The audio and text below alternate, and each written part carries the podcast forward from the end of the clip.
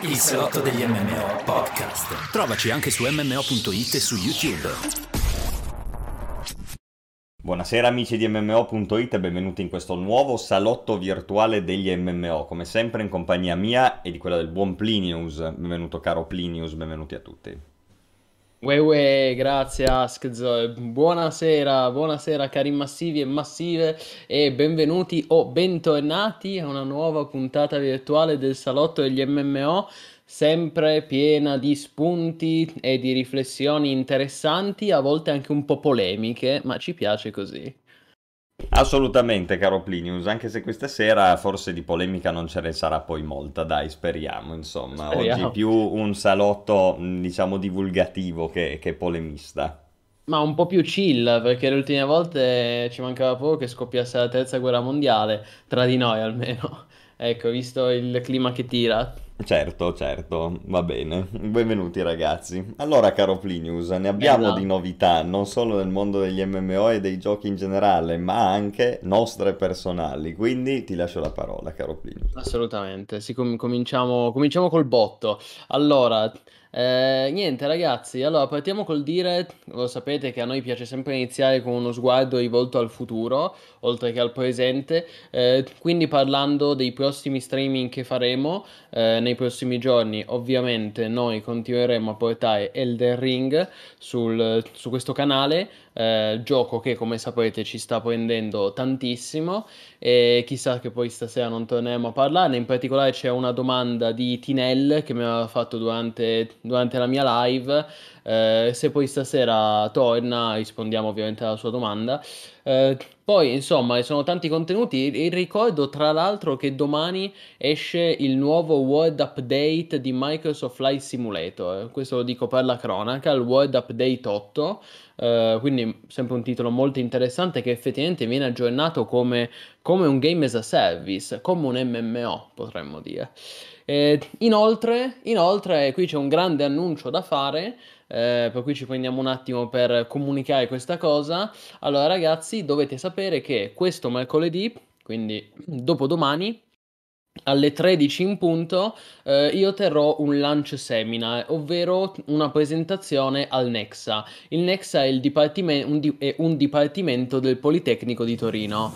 Eh, Esatto, come sta mostrando giustamente Askzo, questa è la pagina di presentazione della, della, conferenza che si terrà mercoledì alle 13 in punto. L'argomento è la preservazione dei mondi virtuali. Eh, sapete che per noi di MMO.it, per me in particolare, è sempre stato un tema di grande interesse e anche di grande importanza, ovvero eh, appunto tutta quella che è la storia dei mondi virtuali e l'importanza nel preservarne la memoria storica, eh, sia per le attuali generazioni che per le prossime generazioni soprattutto. Eh, a maggior ragione se consideriamo che i videogiochi e gli MMO sono una forma d'arte, sono un mezzo espressivo importante e in quanto mezzo espressivo è fondamentale conservarli e preservarli come dicevo, per le generazioni future. Eh, quindi mercoledì parlerò di questo appunto eh, nel, nell'ambito della cornice del Politecnico di Torino. Eh, sarà una presentazione sicuramente interessante, poi ci sarà mezz'ora di talk da parte mia e poi ci sarà una mezz'ora di domande e risposte. Quindi se ovviamente il mio consiglio è partecipate numerosi anche perché dobbiamo, come diciamo sempre, dobbiamo portare avanti la cultura degli MMO e dei mondi virtuali virtuali, no? E questo alla fine, cioè, se, se, ci pensiamo, questa è esattamente la mission con cui era nato MMO.it nel 2016, ormai sei anni fa, eh, cioè diffondere la cultura dei mondi virtuali e degli MMO in Italia. Eh, quindi facciamo vedere che esistiamo e che eh, ormai gli MMO e i mondi virtuali non sono solo qualcosa che riguarda il presente, ma sono anche qualcosa che riguarderà sempre di più il futuro e le nostre, le nostre vite in generale, ecco, eh, legate all'informatica, ai computer, alla tecnologia. Ai videogiochi, insomma. Quindi, ragazzi, ripeto, merc- questo mercoledì alle 13 in punto e poi c'è in questa pagina, adesso vi metto il link in chat, tra l'altro, eh, a questa pagina trovate tutte le spiegazioni e anche il link per partecipare, per assistere alla conferenza che, correggi, correggimi se sbaglio, caro Askzol, sarà in diretta su YouTube. E infatti cioè, avete due modi per partecipare, o partecipate proprio alla stanza del Politecnico che ha disposto appositamente per il seminario e partecipate col vostro nome insieme ai, ai, grandi, grandi, intellettuali che il Politecnico offre, tra cui anche Plinius no? e me eh, oppure andate su YouTube a un link che verrà mh, mm, poi messo in questa pagina, ma che potrete raggiungere facilmente andando su mmo.it perché ovviamente mettiamo il widget, quindi ci sarà di fianco la sì, possibilità esatto. di accedere immediatamente andando su mmo.it a YouTube al link diretto. Ovviamente condivideremo anche il mercoledì, condivideremo il link su Facebook, Instagram, insomma sui nostri canali social. Sì, Sandro Raz, eh, parleremo, parlerò esattamente di questo nel, nel talk di mercoledì. Esiste qualche iniziativa volta ad archiviare e magari mantenere fruibili mondi virtuali non più commerciabili? Parlerò esattamente di questo tra i temi trattati, quindi...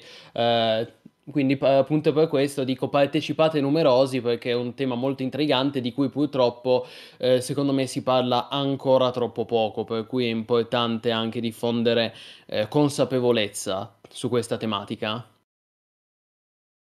Assolutamente, caro Plinius. E quindi appuntamento mercoledì 23, cioè tra due giorni, ah, alle 13 la pagina ve l'ha linkata Plinius in chat, ma comunque tenete d'occhio MMOIT perché appunto alle 13 comparirà su, su MMO.it così come compare per Twitch, compare anche per, per lo streaming di YouTube del, dell'evento. Ma certo, mi raccomando comportatevi bene perché la cornice sarà quella del Politecnico, quindi comunque è una cornice professionale. Beh, è una cornice fortemente moderata, infatti se io consiglio magari la partecipazione via YouTube che comunque cioè, è meno impegnativa, no? diciamo. Eh, detto chiaro, ciò, chiaro. ovviamente se uno vuole entrare con i grandi professori del Politecnico nella stanza virtuale apposita può farlo ovviamente, però sap- sappiate che ovviamente è molto moderata quella roba lì. È una cornice accademica universitaria, esatto. come è giusto che sia, ed è anche giusto che finalmente questi argomenti arrivino al mondo accademico universitario, perché vuol dire che non sono più relegati nelle stanze dei nerd, come era fino a dieci anni fa, no? Quindi sono temi importanti. E sì, parleremo anche di Rogue Sev, Sandro Razzo, sono tutte cose di cui parleremo, quindi vi rimando... Di cui parlerai in realtà. Di cui parlerò, ok, quindi vi rimando alla, alla conferenza di mercoledì. Bene ragazzi, e questo comunque è un interessante evento a cui veramente vi invito a partecipare perché è anche un modo per far vedere che c'è interesse e partecipazione rispetto a un tema che solitamente non è trattato dall'accademia, no? È un po' questo il discorso, perché noi lo citiamo, perché vogliamo avere tante visual, sì, ma le abbiamo anche su YouTube tante visual, cioè ce le abbiamo anche su MMOIT, no? Tante visual. Ma in questo caso la partecipazione è un segnale, perché una forte partecipazione a un evento del genere dimostra come anche un, un, ente come il Politecnico di Torino ha tutto l'interesse a dedicarsi a questo genere di cose, capite? Quindi è, un, è veramente votare col portafoglio in questo senso, non serve neanche spendere. Sì, sì, tra l'altro rispondo a Billy Silma che dice parliamo di MMO, va? Raga, stiamo parlando di MMO, i mondi virtuali sono MMO. Quindi... Guardate che, ve lo dico una volta sola, sì. qualsiasi commento negativo fatto nei confronti del Politecnico di Torino da adesso in avanti è ban istantaneo. Quindi Azz. una volta siete avvisati. Va bene, va bene ragazzi, quindi fate i bravi, ok? Mi raccomando, comportatevi bene. In questa e... sede è ban istantaneo, poi se volete parliamo su Discord dove volete. Quindi uomini avvisati, già salvati in realtà, non mezzi salvati, non c'è mezzo. Vi banno subito, quindi sappiatelo. Ragazzi, ecco, mai contraddire il buon Askezo perché in questo caso no. Askzo è tanto buono, tanto caro, ma quando si arrabbia, ecco, non è più così buono. E io ne so qualcosa. Vabbè, dai, scherzi a parte. Eh, direi andiamo avanti e ehm, tra l'altro vedo che è arrivato in chat Tinelli. Eh, Tinel, buonasera, benvenuto. Se vuoi, carissimo, se vuoi ripetere la domanda che mi hai fatto nella mia live su Elden Ring, eh, rispondiamo molto volentieri. Io non, mi, mi sembra di ricordare che è una domanda legata alla valenza di Elden Ring come open world, cioè se non sbaglio mi avevi chiesto perché Elden Ring come open world è così superiore alla concorrenza, però eh, se hai voglia di scrivere la domanda ci prendiamo, ci prendiamo un attimo per rispondere. E nel frattempo eh, direi che caro Askz, allora noi ci eravamo preparati tutta una serie di, ehm, di diciamo di argomenti all'ordine del giorno però, però, alla fine è arrivata una breaking news oggi, giusto prima di cominciare il salotto, mm, di cui se vuoi possiamo un po' commentare a caldo, ecco, giusto esprimere un po' le nostre impressioni, perché in realtà non se ne sa molto. Quello che si sa è che oggi è arrivata, è arrivata la conferma ufficiale da parte di, eh, di CD Projekt eh, legata a un nuovo The Witcher. È uscito questo annuncio che adesso ti linko eh, sul sito ufficiale hanno pubblicato proprio eh, il comunicato intitolato A New Saga Begins, quindi inizia una nuova saga, eh, ovviamente legata all'universo di uh, The Witcher, eh, un nuovo videogioco, come ovvio, come se vogliamo era un segreto di Pulcinella dopo l'enorme successo della, tra, del, dei tre The Witcher pubblicati appunto da CD, da CD Projekt Red negli anni scorsi.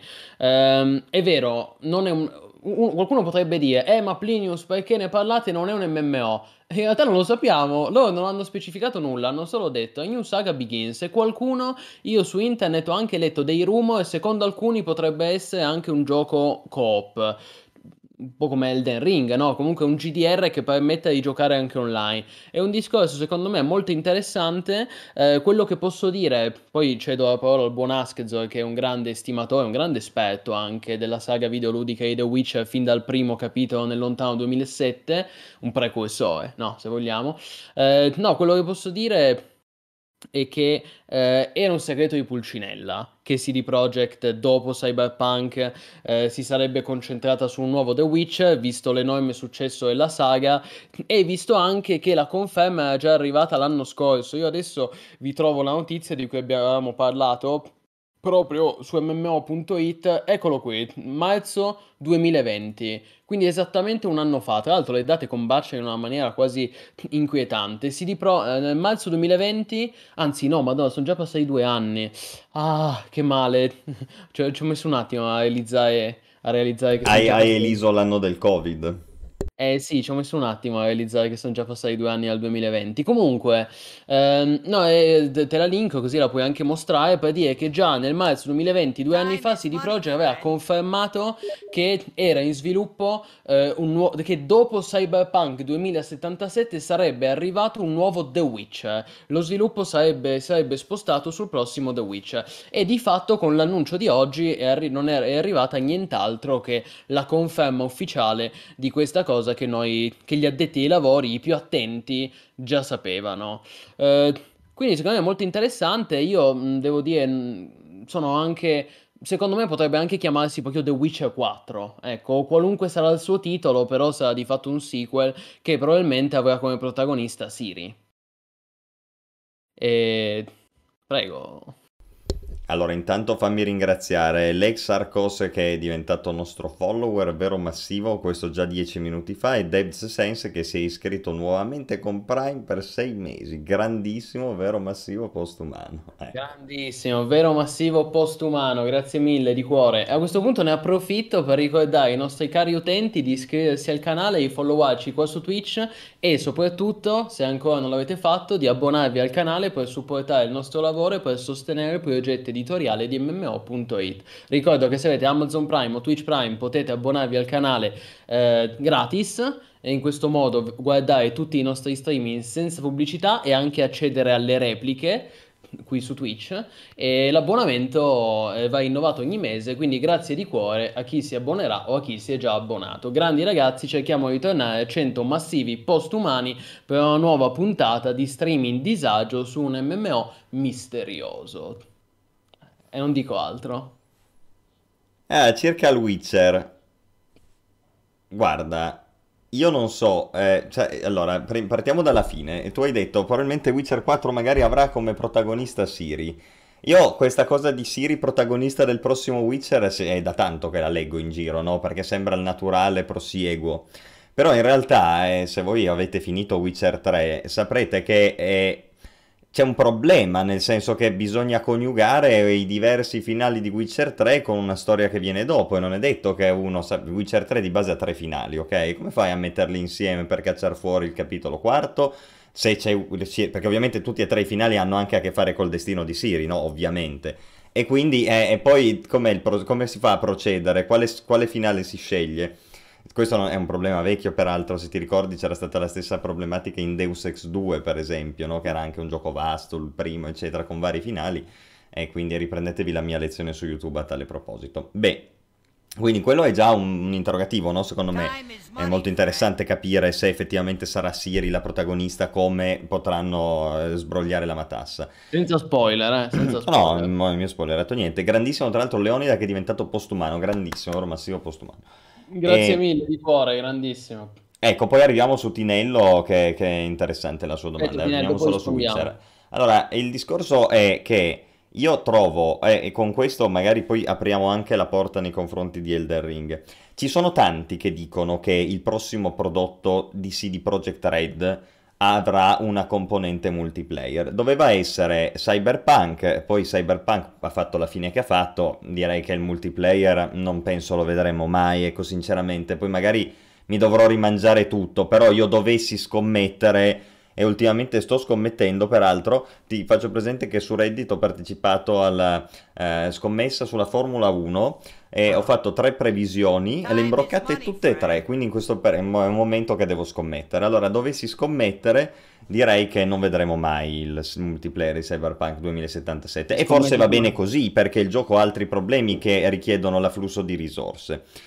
Eh, grandissimo anche Alessandro Di B che ha rinnovato con Prime, grandissimo vero Massimo Postumano. Mi collego e parlate di The Witch e meritate rinnovo sulla fiducia. Grazie mille di cuore Alessandro. Hai scommesso sulla vittoria della Ferrari. Ho scommesso Paul di Leclerc, vittoria di Leclerc e che ci sarebbe stata almeno una safety car durante, anzi una safety car durante il Gran Premio, presi tutti e tre allora tu devi giocare intendo soldi reali. Eh, lo so, a mi sono giocati i soldi di merda, infatti sì, adesso penso andiamo su B-Win o cosa. Poi tra l'altro se volete sponsorizzarci B-Win possiamo parlare.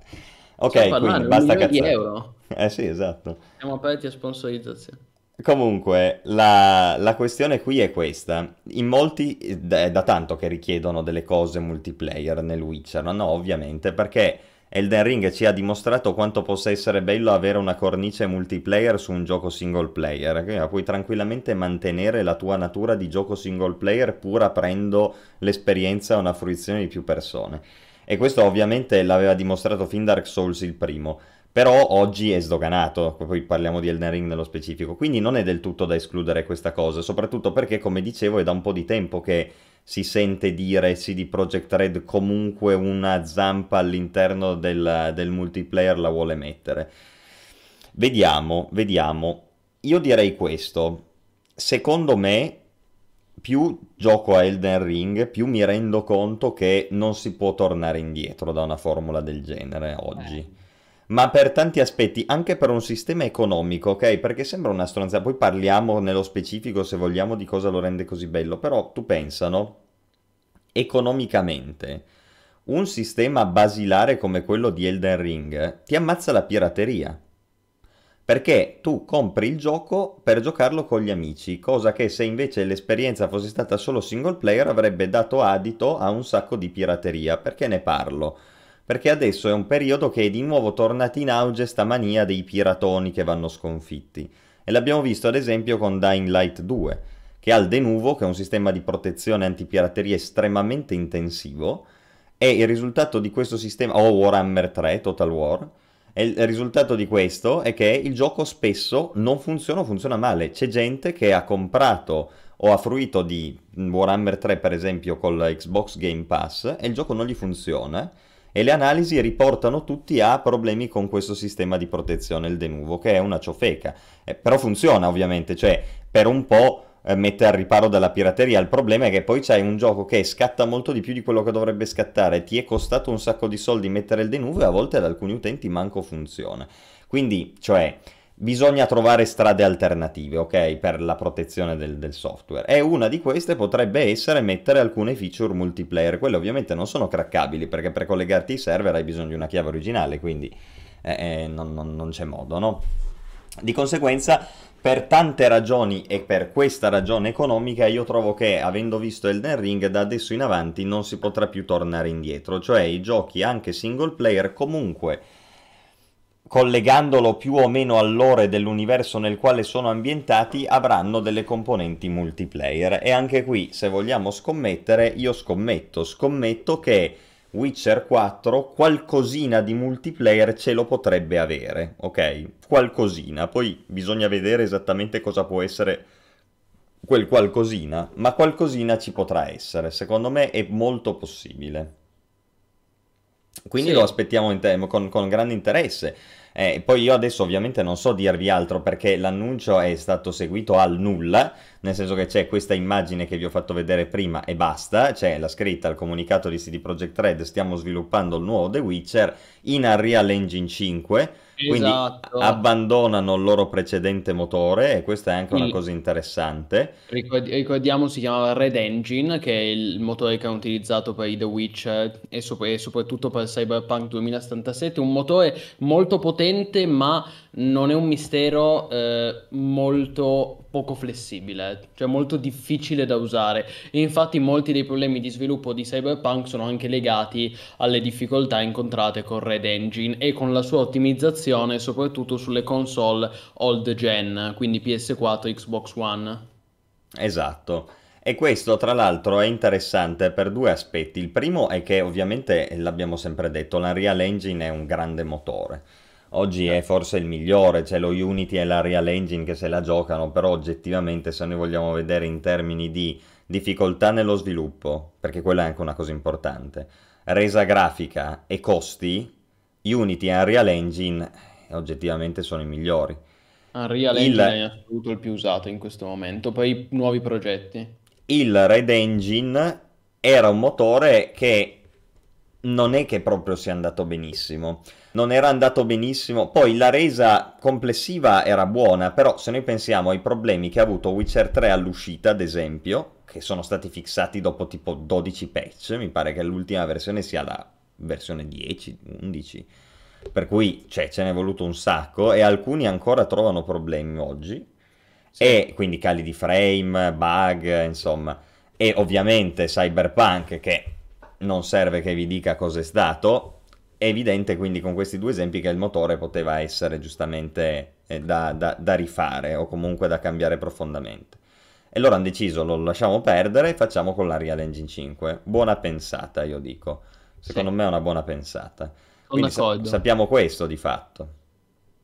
Io posso dire, quello che posso dire eh, che trovo anche molto interessante è che CD Projekt nell'annunciare il nuovo gioco, che il nuovo gioco è in sviluppo, ha anche annunci- e soprattutto nell'annunciare l'utilizzo dell'Unreal Engine 5, quindi il motore di Epic Games, contestualmente nel frattempo ha anche annunciato una collaborazione ufficiale, cioè ha detto noi abbiamo stretto una partnership con Epic Games, eh, un po' come ne parlavamo giusto un mesetto fa per Mortal Online 2 se ricordate, che gli sviluppatori di Mortal Online Star Vault eh, la software house, il team svedese di Star Vault ave- ha stretto una partnership con, l'Unreal, con Epic Games per l'utilizzo dell'Unreal Engine 5. Ecco, qui è successa esattamente la stessa cosa, solo che ovviamente le parti in causa sono un po' diverse, perché con tutto rispetto per Mortal Online 2, da una parte parliamo di Star Vault, dall'altra parliamo di CD Projekt, che comunque sono gli autori di credo che The Witcher 3 sia il gioco dell'anno 2015, Mi- credo che avesse vinto il Game of the Year, quindi insomma parliamo di un prodotto di assoluta eccellenza. Eh, Comunque CD Projekt ci ha tenuto a precisare che Red Engine verrà ancora utilizzato ed è tuttora utilizzato per lo sviluppo della- dell'espansione di Cyberpunk 2077 che è- è- esiste, è confermata ed è ancora in sviluppo. E qui potremmo aggiungere, grazie al cavolo, ci, ma- ci mancherebbe che cambiano engine nel corso de- de- dello sviluppo dell'espansione del gioco. Cioè, ovvio, ormai Cyberpunk è uscito e il gioco è quello. Pian piano, faticosamente lo stanno anche fissando, stanno cercando di migliorare il migliorabile, anche se purtroppo non sarà mai quel gioco, quel capolavoro assoluto che era stato promesso nelle visioni e nell'hype di CD Projekt. È vero che è migliorato, eh, leggevo anch'io le ultime patch, insomma, mano a mano che va avanti, sicuramente è migliorato molto rispetto alla situazione in cui era quando è uscito. Questo sicuramente. Però purtroppo non sarà mai quel capolavoro assoluto che era stato promesso. E quindi l- è comunque importante confermare che, eh, cioè è confermato che di Cyberpunk comunque usciranno delle espansioni o almeno un'espansione e probabilmente diversi DLC e quella ovviamente continuerà a utilizzare Red Engine e per il resto eh, The Witcher, appunto The Witcher 4 o qualunque sarà il suo titolo, utilizza l'Unreal Engine 5. Io sono assolutamente d'accordo sul fatto che in questo momento è probabilmente il miglior engine disponibile sulla piazza come rapporto tra qualità grafica e facilità di sviluppo, semplicità di sviluppo, anche perché eh, quando, nel momento in cui utilizzi l'Unreal Engine 5 Epic Games ti dà accesso a tutta una serie di tool e di strumenti estremamente potenti che ti semplificano molto la vita come, come sviluppatore. Eh, ne abbiamo parlato banalmente nel 2020, se non sbaglio, è stato presentato per la prima volta l'Unreal Engine 5 e ha tutta una serie di, funzion- di funzionalità tecniche estremamente avanzate in termini di illuminazione, di shade, di ombre, anche di, di simulazione del- di- della fisica. E quindi ci sta, cioè il motore del futuro. Quindi sì, eh, e io anche credo, anch'io credo, come ha detto Askzo, che se CD Projekt è intelligente, eh, secondo me lavorerà anche per integrare eh, il multiplayer in uh, The Witcher 4. Questo non vuol dire che diventerà per forza un MMORPG solo online, eccetera, eccetera. Secondo me sarà un classico eh, gioco di ruolo open world, single player come The Witcher 3, ma in più potrei giocarlo in coop con gli amici, un po' come Elden Ring. Io me l'aspetto una mossa del genere da CD Projekt, anche perché sarebbe ciò che gli farebbe fare un passo avanti, anche proprio da un punto di vista commerciale, nel senso che conviene anche a loro conviene anche a loro mettere una qualche forma di multiplayer embrionale, anche solo la possibilità di giocare in coop con gli amici, perché pensate quante vendite in più potrebbero fare. Noi per, per anni abbiamo citato l'esempio di Skyrim, no? Quante volte noi abbiamo voluto vedere Skyrim e coop, la possibilità di giocare a Skyrim con gli amici. Alla fine abbiamo, siamo, eh, lo sappiamo che alla fine hanno fatto la mod Skyrim Together, però insomma, una mod con tutti i bug, no? E i problemi del caso. Uh, mh, certo, certo è che non lo vedremo molto presto questo gioco, nel senso eh, CD Projekt ha soltanto annunciato che lo sviluppo è iniziato e che questo sarà il loro prossimo grande prodotto AAA. Certo, poi da qui a vederlo almeno due, tre anni. Eh, io credo che sicuramente non lo vedremo prima del 2024, forse 2025. E mi sento anche di dire è meglio così, cioè è, me- è, bene che CD Projekt si prenda tutto il tempo necessario, tutto il tempo che le serve per creare un'esperienza completa, profonda, ricca e di qualità, per evitare anche di ripetere gli errori commessi con Cyberpunk. Quindi non rimane che aspettare. È così. E, e, a questo punto io mi attaccherei per dire un paio di cose in generale su questo concetto e, e poi da queste magari deriviamo anche eh, qualche roba per Elden Ring. Allora, eh, in chat scriveva per esempio The Raid, no? Che mettere il co-op in un gioco del genere significa ri- ripensarlo per un'avventura insieme. Allora, è Dunque, c'è un problema ovviamente quando tu pensi al Witcher in coop o a qualsiasi altro gioco, perfino Skyrim in parte in coop, cioè che sono giochi estremamente basati su scelte, su testo e su dialoghi.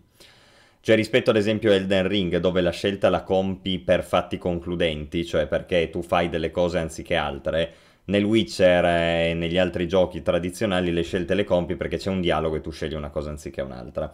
Come fai a rendere una cosa del genere in multiplayer? E soprattutto ha senso che un amico tuo ti venga dietro mentre tu fai i dialoghi e scegli le cose?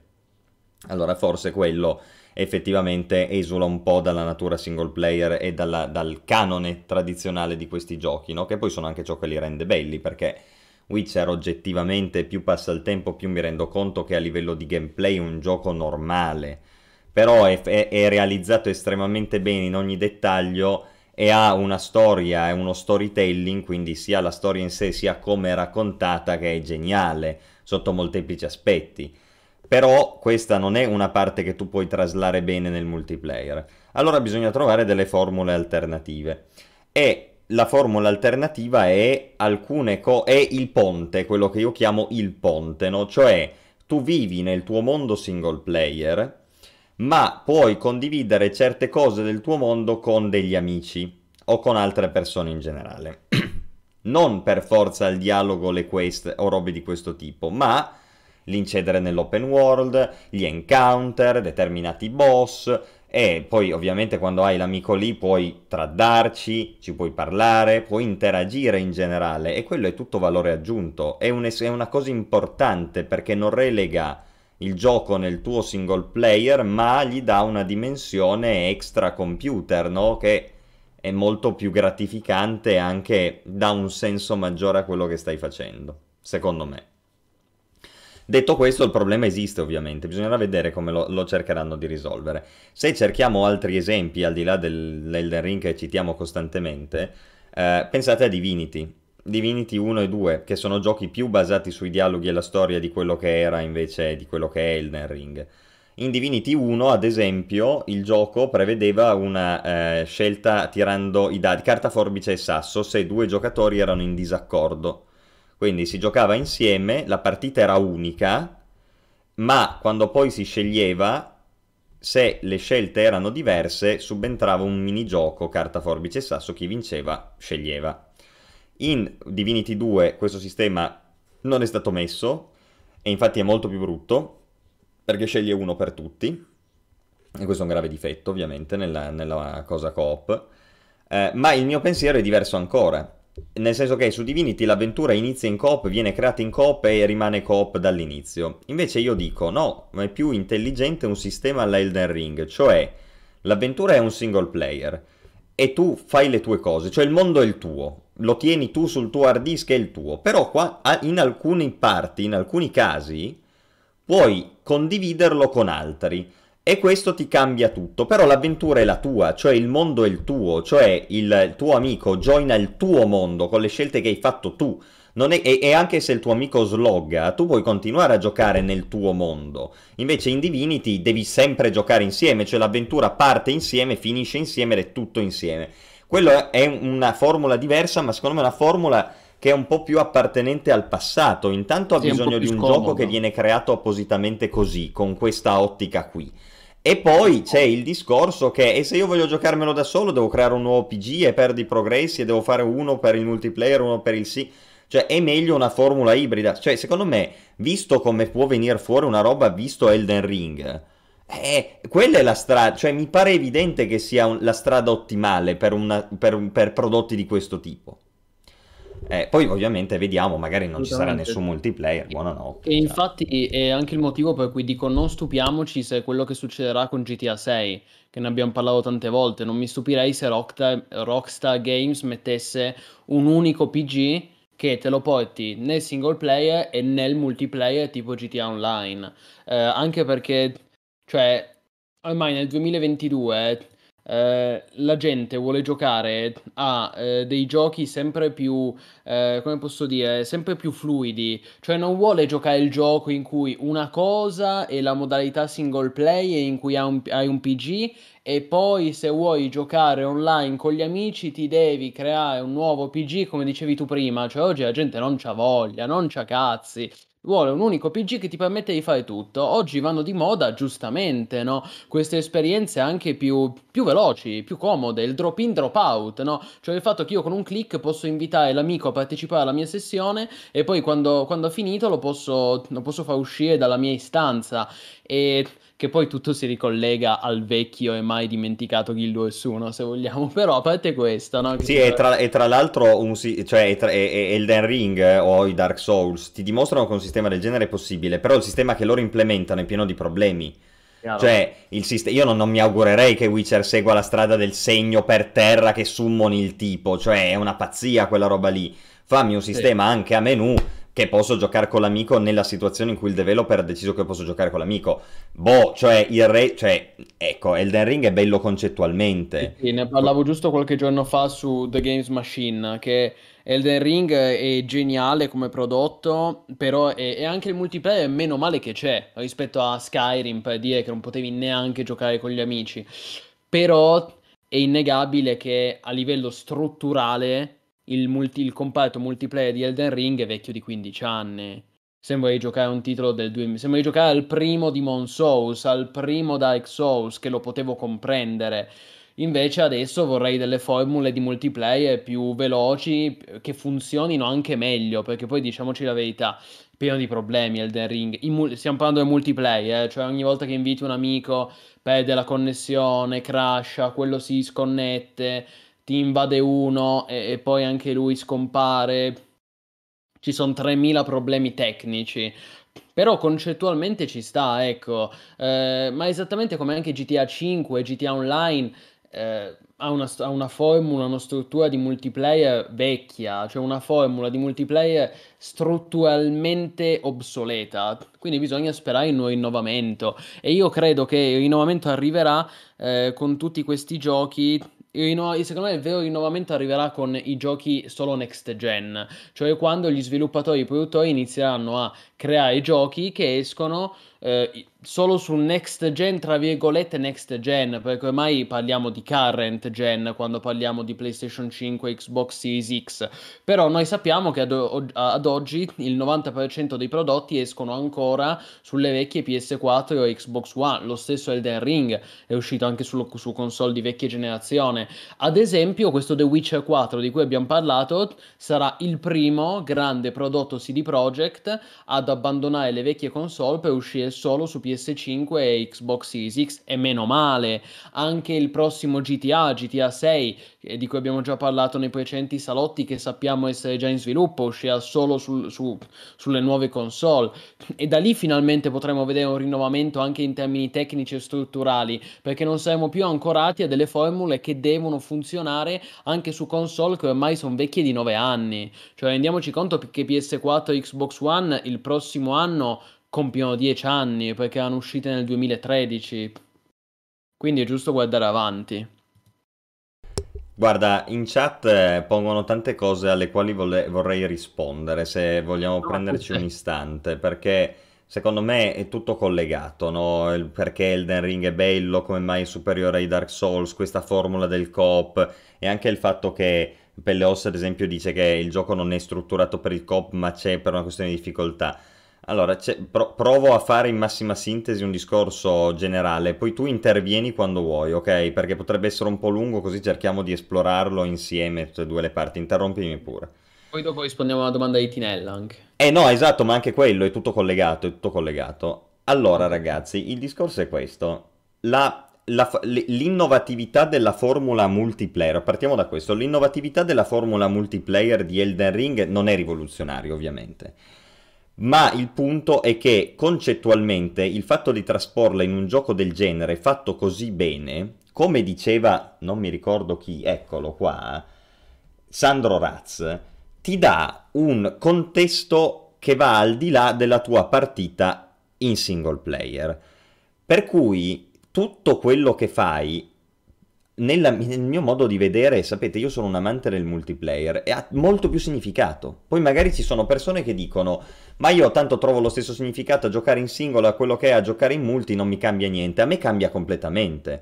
Perché se io posso condividere i miei progressi con i miei amici e vederli fisicamente nel mondo e magari dargli un'arma e ricevere da loro un'armatura, ma mi sento parte di un contesto infinitamente e farci il PvP, perché poi c'è questo che è una cosa incredibile, no? Quando si fanno, quando il gioco funziona e non ci sono problemi di connessione, si riescono a fare un po' di avventure coop, c'è il rischio di essere costantemente invasi da dei player, cosa che in single player non avviene. E quindi io e un mio amico che giochiamo spesso in coop abbiamo coniato questo termine, si chiama l'intermezzo PvP. Cioè tu stai facendo il tuo PvE, poi a un certo punto vieni invaso da uno, e lo combatti. Boh, una roba del genere è straordinaria, perché è quello che a me prendeva e mi faceva battere il cuore quando giocavo WoW Classic, cioè concettualmente la stessa cosa, che a un certo punto io mentre faccio le quest, mentre faccio le cose, eccetera, e, e poi finisco per giocare in multiplayer, a un certo punto in certe circostanze ho l'encounter col player, mi misuro con qualcuno, lo vedo, no? Ma, ma, per me una roba del genere cambia tutto, cioè, ma tutto certo. proprio. È, il PvP open, è l'idea del PvP open world di WoW. Esatto, esatto, bravo. E questa è un'altra parola chiave importante, open world. Qua la la, prossimamente, adesso sto cercando un giorno in cui sono libero, faremo finalmente questa lezione di Askzor sugli open world, no? E questa è anche una delle domande che tante volte ci hanno posto voi in chat, eccetera. Come mai Elden Ring è così bello e ha questo open world così realizzato meglio rispetto agli altri Dark Souls? Cosa cambia? Ragazzi, allora, intanto qua siamo di fronte a un vero open world, perché spesso e questo lo vedrete appena riesco a trovare una sera per fare la lezione di Askzor, ve lo dimostro inequivocabilmente molto spesso viene usato il termine open world completamente a sproposito, ma da tutti, eh, giocatori, recensori, perfino sviluppatori, cioè il termine open world è messo lì a cazzo di cane, perché ti, ti dimostra che ci sono delle mappe grandi, ok? Cioè questo vuol dire di fatto. Ti, ti ma... interrompo un attimo per dire che, eh, che, è verissimo che questo spesso è anche una cosa di marketing, nel senso che ad esempio io mi ricordo che anche quelli di Albion Online avevano, hanno sempre presentato il gioco come un open world, per carità, Bell, bell, è un bellissimo MMORPG Albion Online, ma non è open world. E come lui tanti altri, lo Stark, non è mica open world. E Free Roam, Free Roam, è questo che si è perso, perché c'è una differenza tra Free Roam e open world. Open world è quando tu puoi andare ovunque e tutto è collegato senza caricamento e le, le, zone si influenzano a vicenda, perché non esistono zone di fatto, quindi tutto il mondo può influenzarsi a vicenda. Elden Ring è così, Elden Ring è un vero open world, poi purtroppo ha dei problemi in multiplayer che fanno vedere fuori la natura di alcune zone per cui non puoi proseguire col tuo amico perché c'è una nebbia e quindi quella diciamo è una divisione in zone che non dovrebbe esserci, però per tutto quello che è il resto Elden Ring è un vero open world. Ed è un open world realizzato magistralmente, uno dei migliori che io abbia mai visto anche se effettivamente uno mi può dire, certo rispetto a, non so, Witcher 3 lo senti meno vivo perché non ci sono gli NPC, eh, non senti di influenzarlo e va bene, va bene, è vero, probabilmente è un po' un quadro, ma lo è anche in Witcher 3, è sempre un quadro l'open world se non c'è la, la componente MMO sandboxosa che veramente lo può influenzare, puoi farci, non so, una conquista territoriale o una roba del genere. Quindi è un problema che in realtà non esiste. Però il discorso è che questo è un gioco fatto benissimo sotto ogni aspetto e superiore anni luce rispetto ai precedenti Dark Souls. Io questo francamente mi sento di dirlo con molta forza. Cioè Elden Ring non è Dark Souls nuovo, è proprio un'altra storia. Poi sembra Dark Souls nuovo perché ci sono i mobile combat, l'interfaccia sono le stesse robe ma concettualmente è un gioco completamente diverso, ok? E questo uno se ne accorge giocandolo quando all'interno di questo mondo così costruito entra in dei percorsi o delle zone che sono invece uguali, cioè concettualmente uguali a quelli di Dark Souls 1, tipo il primo castello. I dungeon. Eh, sì, dungeon più o meno lunghi, ma anche intere zone che però sono fatte come fossero livelli di Dark Souls, cioè invece di avere la pianura open world in cui tu esplori verticalmente, orizzontalmente, dove ti pare, c'hai, come, come stiamo vedendo qua ad esempio nello streaming che ho messo in sottofondo, no? questa è l'Accademia di Raya Lucaria, è un esempio di questo genere di livelli, cioè è una roba tipo Dark Souls, e tu immediatamente ti accorgi della differenza. Ma sia ne- rispetto a questo genere di livelli, sia rispetto all'open world, c'è una cura, una pulizia, una sapienza che è infinitamente superiore a quella che c'era in Dark Souls. E soprattutto, e qua io dico una cosa impopolare, non c'è quella sensazione di gioco che diventa la caricatura un po' di se stesso. Io alcune volte questo in Dark Souls, devo dirvi, l'ho notato. Cioè, dopo che Dark Souls 1 ha avuto il successo che ha avuto, si sono un po' montati la testa e Miyazaki in primis si vede ha iniziato ad avere un po' di manie di onnipotenza dicendo ah ho creato questo gioco incredibile e quindi adesso alcune cose che questo gioco che sono diventate dei meme di fatto io le spingo a bomba perché è quello che la gente vuole, no? È un po' come un regista che ama troppo le, le sue inquadrature, no? E te le mette in ogni momento e, e degenera a un certo punto, come non so, David Lynch ultimamente, diventano la caricatura di loro stessi, cioè spingono talmente tanto su alcune cose peculiari che poi tu dici sì, ho capito, però boh, cioè nel senso è proprio un'autocelebrazione di se stesso. Sorrentino. O Sorrentino, esatto, esatto, esatto, hai capito, il discorso è quello. Da, Elden Ring non è, è tutt'altro che questo, ok? Poi certo c'è un po' di autocelebrazione perché siamo sempre lì a parlare di Miyazaki e degli Dark Souls con quella formula lì, la difficoltà, i boss, il dover traiare le cose, ma il gioco in sé è strutturato in modo completamente diverso, intanto è molto più accessibile, c'è questo open world che ti permette di livellare, ma poi è un gioco che... Eh, rispetta l'intelligenza del giocatore, molto più di quello che facevano i precedenti Dark Souls. Perché i precedenti Dark Souls, è vero, avevano questo, questo free roam, perché Dark Souls era un gioco free roam in cui tu giravi per questo mondo avanti e indietro con delle spa- eh, strade alternative, scorciatoie, possibilità di affrontare una zona prima e poi un'altra, è vero, c'erano già queste cose. Non è che eri obbligato a seguire un percorso predeterminato, ok? Però, bene o male, il gioco facevi prima questo, poi questo, poi quello, insomma era un po' un corridoio sotto certi aspetti, ok? Poi i livelli erano fatti molto bene, c'erano tante deviazioni, eh, sfaccettature, scorciatoio, come ho detto, quindi rispetto a molti altri free roam era un signor free roam. Ma questa è un'altra roba, questo è open world, questo veramente non ti prende per mano minimamente e sembra che ti dica, player, io ti rispetto, ti metto nella condizione di fare quello che vuoi. Poi se tu vai nella palude a livello 1 e prendi le scoppole, ma sono affari tuoi, però hai la libertà di poterlo fare. Una cosa del genere c'era anche nei Dark Souls precedenti, però erano sezioni precisa- pre- prefissate, cioè all'inizio in Dark Souls potevi avere delle zone tu eri a livello 10 e magari c'era la porticina che ti portava giù nel sotterraneo dove incontravi mob livello 1000 che ti aravano e allora dici ecco lì devo tornare dopo, tra 60 ore di gioco potrò affrontare quel contenuto. Quindi c'era già una roba del genere in embrione, ma qui è fatta infinitamente meglio e soprattutto è palese al player, cioè è molto meno oscura ed è quello, quel discorso lì che ti facevo prima dell'autocelebrazione di se stessi, no? Perché poi spesso Dark Souls è iniziata a essere eccessivamente oscura, eccessivamente difficile, non riuscivi a tenere traccia di niente, eh, i bonfire erano posizionati troppo lontani perché dicevano la difficoltà deve essere anche frustrazione del player che deve farsi la strada e quindi la difficoltà non è il boss, ma è arrivare al boss con le pozze piene prima aver fatto bene i trash mob, cioè quella roba lì era veramente un po' la caricatura di, di, della formula, ok? Invece il The Ring, presci- cioè, questa roba qua non gli interessa minimamente. E io faccio tutta un'altra cosa. Ed è molto, molto meglio, molto più rispettosa del player. Lascia il player libero di decidere come vuole, dove andare, come approcciarsi, fare quello che gli pare. Ed è una figata, perché quando uno gioca a questo genere di giochi sente che sta impiegando bene il suo tempo, io penso, per la componente multiplayer e per questo discorso qui.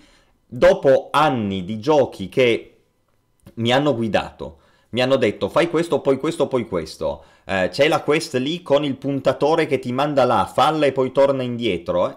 Io gioco a Elden Ring e veramente mi sembra di aver aperto la finestra di una stanza polverosa, cioè sento il nuovo, una roba che non percepivo da un sacco di tempo. Forse ultimamente si era percepita solo per gli utenti Nintendo in Zelda Breath of the Wild, ma su, su, su PC noi siamo stati abituati agli open world Ubisoft, tutti i vari Assassin's Creed, Elder Scrolls Online, pieni zeppi di roba, Lost Ark, no?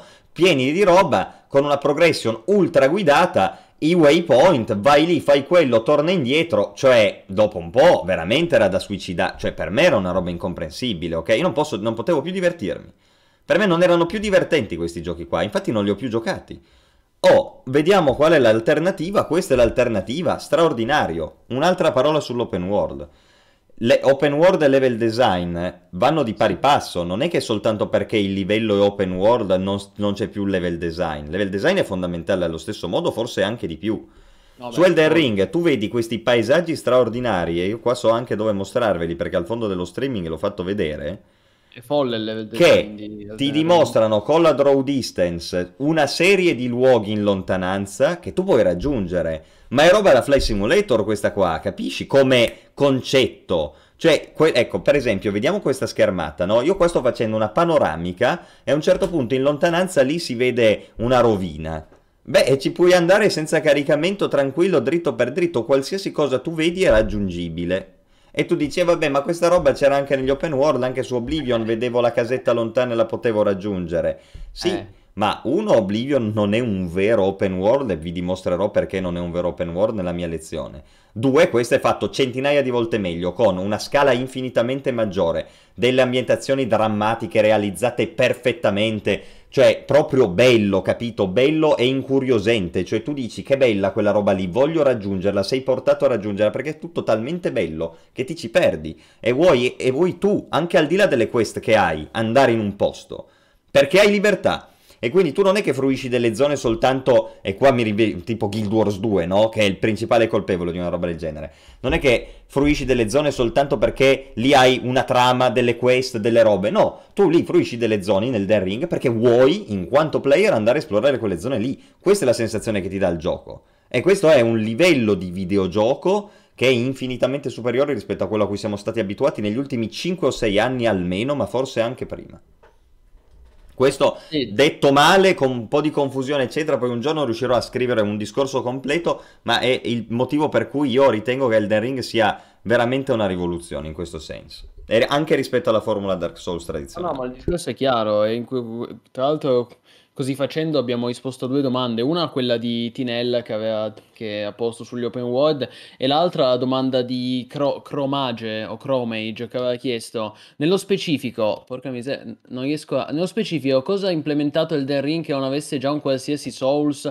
Tantissime cose Chromage, tantissime cose tra cui possiamo citare la struttura open world che cambia completamente, perché facile dire ah ma è solo Dark Souls open, open world, sì raga ma se lo giocate lo capite anche voi comprendete che cambia tutto. Poi, oltre al... Uh, quindi la struttura open world, il salto, che ne, ne, in tutti i Souls non è mai stato presente, e anche lì uno può... Ba- è facile banalizzare e dire, vabbè, il salto, sai che roba, ma il salto in un action RPG cambia completamente le meccaniche del gameplay, le possibilità del gameplay, anche in termini di bilanciamento, di cose che puoi fare, di meta, eccetera, eccetera. Certo, perché poi... scusami, perché non è una roba scontata, capito? Perché tu hai giustamente detto, è eh, il salto, no? Eh, va bene, nel senso, quanti altri giochi hanno il salto?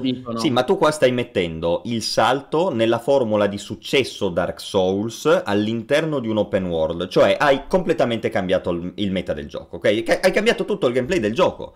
Open world e salto inseriti nella forma di Dark Souls non è più Dark Souls, cioè semplice, no? Ma, e non è banale, perché poi fallo un gioco bello così, eh, non è scontato, capito? Invece quando queste feature sono implementate bene come lo sono su Elden Ring, eh, ti viene un capolavoro, perché hai tutto il bello di prima più tutto il bello del dopo insieme fatti ancora meglio, cioè l'interezza è maggiore della somma delle parti.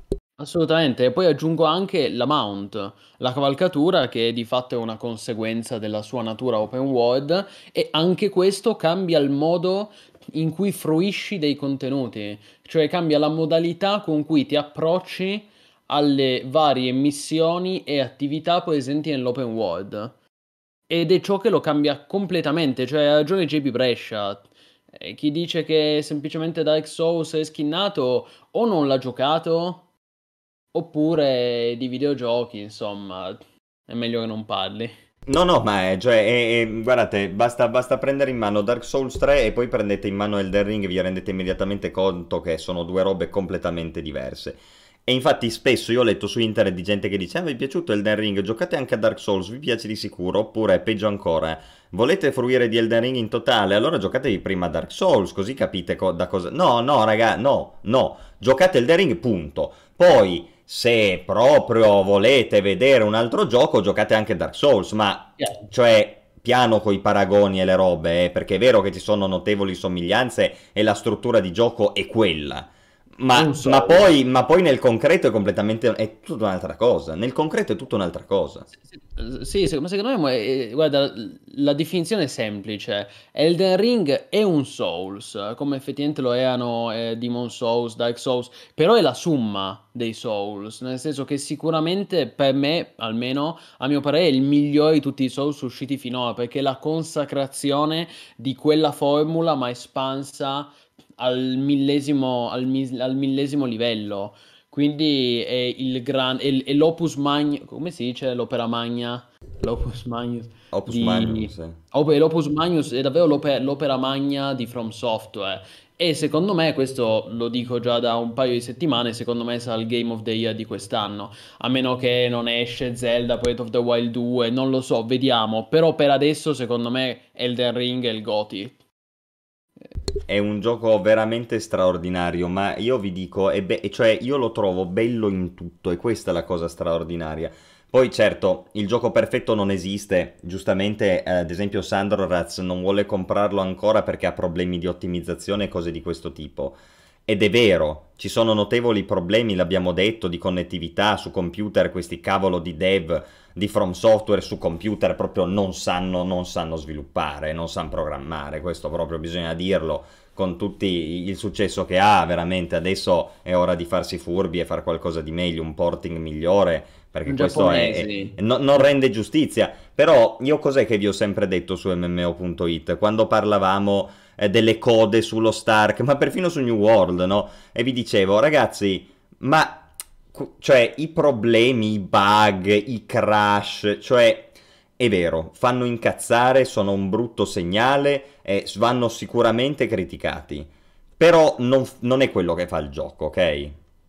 E questo è un discorso che vale all'opposto anche per Cyberpunk 2077. Io non mi sono mai permesso di criticare Cyberpunk 2077 perché aveva i bug, ok?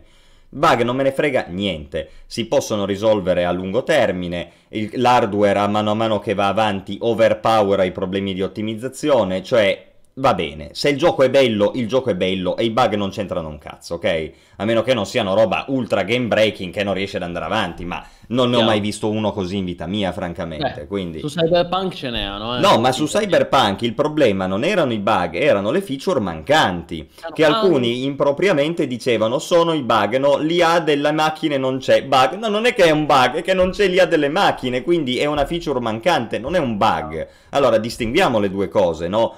Bug, ok, eh, gioco bello non bello è un altro discorso, cioè il contenuto prescinde dai bug e il contenuto di Elden Ring, al netto dei problemi tecnici che sicuramente ha, è favoloso sotto ogni aspetto. È un contenuto difficile, memorabile, che, di, che ti ricordi, no? Che, che, a distanza di tempo ci ripensi e dici che figata che ho fruito di questo contenuto, che ti lascia libero, che puoi decidere di affrontare tu come meglio credi che quindi la, da, da eh, empowerano, oggi si usa tanto questo termine di empowerment, cavolo, lo usiamo a sproposito per ogni minchiata, è ora di usarlo anche per i videogiochi. Allora, quando è che un gioco è empowering nei confronti del player? Quando gli lascia la libertà di decidere come affrontare quel benedetto videogioco, cioè non gli dà delle, dei paraocchi e una strada pedissequa da seguire. Questo, cioè, semplice, questo semplice cambiamento di paradigma cambia tutto il resto, ok?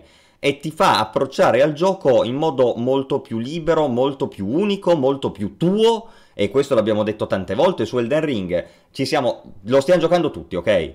E quanta gente conosciamo io e te, Plinius, che ha giocato Elden Ring? Saranno 6 o 7 persone, o forse di più, 8 o 9 persone con cui parliamo di Elden Ring e ognuno di questi 8-9 stronzi ha un'esperienza di gioco diversa da portarti. Ha detto, io sai che ho trovato quel dungeon, ah, ma quell'amuleto lì, ma dove l'hai trovato? Perché io sono più avanti di te, ma non ho fatto, eh, ah, sai, c'è quel dungeon lì. Eh. Quindi ognuno ha fruito di un'esperienza unica, lievemente diversa. Che se io penso alla progression di Lost Ark, oppure tutto quello che è uscito, gli open world Ubisoft, Elder Scrolls Online, cioè non c'è, non c'è l'esperienza unica io cerco l'esperienza unica nel gioco e ancora di più nel gioco di ruolo, che voglio dire, si chiama gioco di ruolo perché è un ruolo che tu impersoni, no? Al netto della matematica che c'è dietro.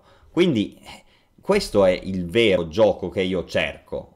La, la, poi mi potete dire, vorrei una roba più facile, vorrei una roba con più NPC e più dialoghi e una storia più comprensibile, vorrei un journal, no? Ad esempio. Io vi dico assolutamente, cioè siete liberi di chiedere quello che volete da questo punto di vista e lì è una questione di gusti, cioè Elden Ring, hai detto giusto, è un Souls e quindi ci si può aspettare da Elden Ring quello che ci si aspetta dai Souls, cioè trama criptica, le ambientazioni che parlano da sole, no? Invece di avere una descrizione, pochi dialoghi, gli NPC tutti strani, poi c'è Miyazaki che li mummifica tutti, i morti, e quindi va bene, ci sono quelle robe lì. Ne volete altre? Ci sta a volerne altre, ok? Però il modo con cui si fa fruire il contenuto, qualsiasi esso sia al player, qua è vincente. E nei giochi tipo gli ultimi Assassin's Creed, gli open world Ubisoft pieni di roba, gli Elder Scrolls Online, i Guild Wars 2 e, e tutto quello che abbiamo subito, fino, i Lost tutto quello che abbiamo subito fino adesso non è la strada corretta. Cioè è una strada che instupidisce. Invece io quando gioco ai videogiochi non voglio essere instupidito. Io voglio che il gioco mi dica sei stupido, allora subisci le conseguenze della tua stupidità e muori.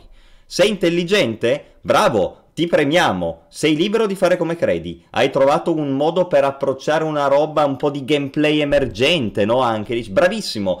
Perfetto, sei libero di farlo, ma io questo voglio nei videogiochi, no? Altrimenti mi guardo un film o mi leggo un libro, cioè se devo avere una strada prefissata dagli altri faccio altro. Quando gioco un videogioco mi piace avere il controllo di quello che sto facendo e il gioco deve rispettare questo mio desiderio. Elber- Elden Ring lo rispetta ed è il primo titolo che lo rispetta a pieno da un sacco di tempo a questa parte. Poi col multiplayer questo alla decima. Scusa, ascolta, una domanda per te che hai già giocato tanto, no? Sei forse del nostro gruppo, sei forse uno di quelli che ha giocato di più Elden Ring, ma alla fine eh, i dungeon hanno le mappe? Cioè ci sono le mappe No, dei no, dungeon? no, so- no, non ci no, sono no, le no, mappe dei no. dungeon. Ci sono delle zone Vabbè. open sottoterra, ma non le definirei dungeon, quelle hanno la mappa. No, I, no, i la mia, dungeon, doma- la- la- la mia domanda è precisa. Ci- le mappe, i dungeon hanno le mappe? No. i dungeon bene. non hanno le Va mappe. bene, va bene, Andi- possiamo andare avanti. E, e in realtà voglio- vogliamo andare avanti anche con gli argomenti, perché poi il bello è che noi ogni volta diciamo no, Elden Ring basta, e poi ogni volta ne parliamo un'ora. Maledetto, maledetto Askz, Andiamo pure avanti. maledetto. Mm, Va bene. Allora, poi ovviamente se ci sono domande dopo ci torniamo eh, sul discorso. Comunque eh, leggo delle preoccupazioni, non, non preoccupatevi che in termini contenutistici Elden Ring vi tiene occupati per mesi, per mesi. E contenuti di qualità, eh, non quella qualità Bravo, ripetitiva, bravo. uguali. E anche quando ci sono asset ripetuti, perché ci sono un po' di asset ripetuti, Ah, sì, quasi uno non se ne accorge perché è tutto reso talmente bene, tutto contestualizzato con un encounter diverso, un mob diverso, una peculiarità diversa, anche se il modello della chiesa è lo stesso, cioè te ne freghi. Se è reso così, oh, guarda. Ma questo è il primo gioco per cui for- l'ultimo forse era veramente era GTA 5. L'ultimo gioco per cui ho speso il prezzo pieno alla sua uscita e dico soldi ben spesi, fino all'ultimo centesimo. Se fossero tutti così i giochi, pagherei 60 euro al mese per comprarne Ovvio. uno dopo l'altro. Eh, ovvio. Meno male che, meno male che è uscito almeno. Finalmente è un bel gioco, un gran gioco che dici un vero capolavoro. Ci voleva.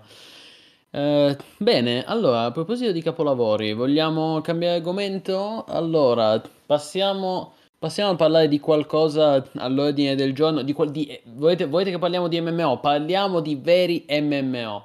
Allora, cari ragazzi, avete visto che ehm, NCSoft ha annunciato, ha finalmente svelato questo nuovo gioco chiamato Tron and Liberty, che adesso Askzo vi mostrerà.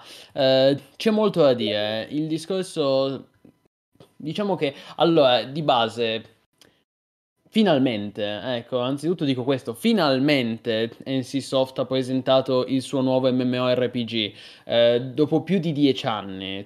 Perché? Perché, come giustamente ha scritto Askzo in questa news molto completa ed esauriente, la storia di Tron and Liberty inizia nel 2011, quindi è più di dieci anni fa.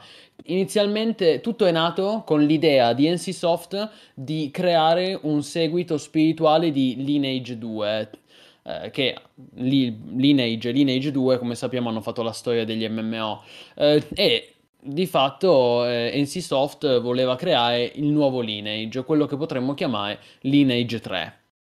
Inizialmente eh, da Lineage 3 il progetto era noto come Lineage Eternal ehm, e ed è rimasto noto così fino al 2016-2017, tant'è che noi avevamo pubblicato degli articoli agli, agli alboi di MMO.it, noi avevamo pubblicato degli articoli in cui ancora si chiamava Lineage Eterna, ad esempio qui vedo, eh, sto vedendo un articolo che avevamo pubblicato nell'agosto 2016 eh, in cui si parlava di una beta per Lineage Eternal, pensate quanto tempo è passato dal, dal 2016 ad oggi.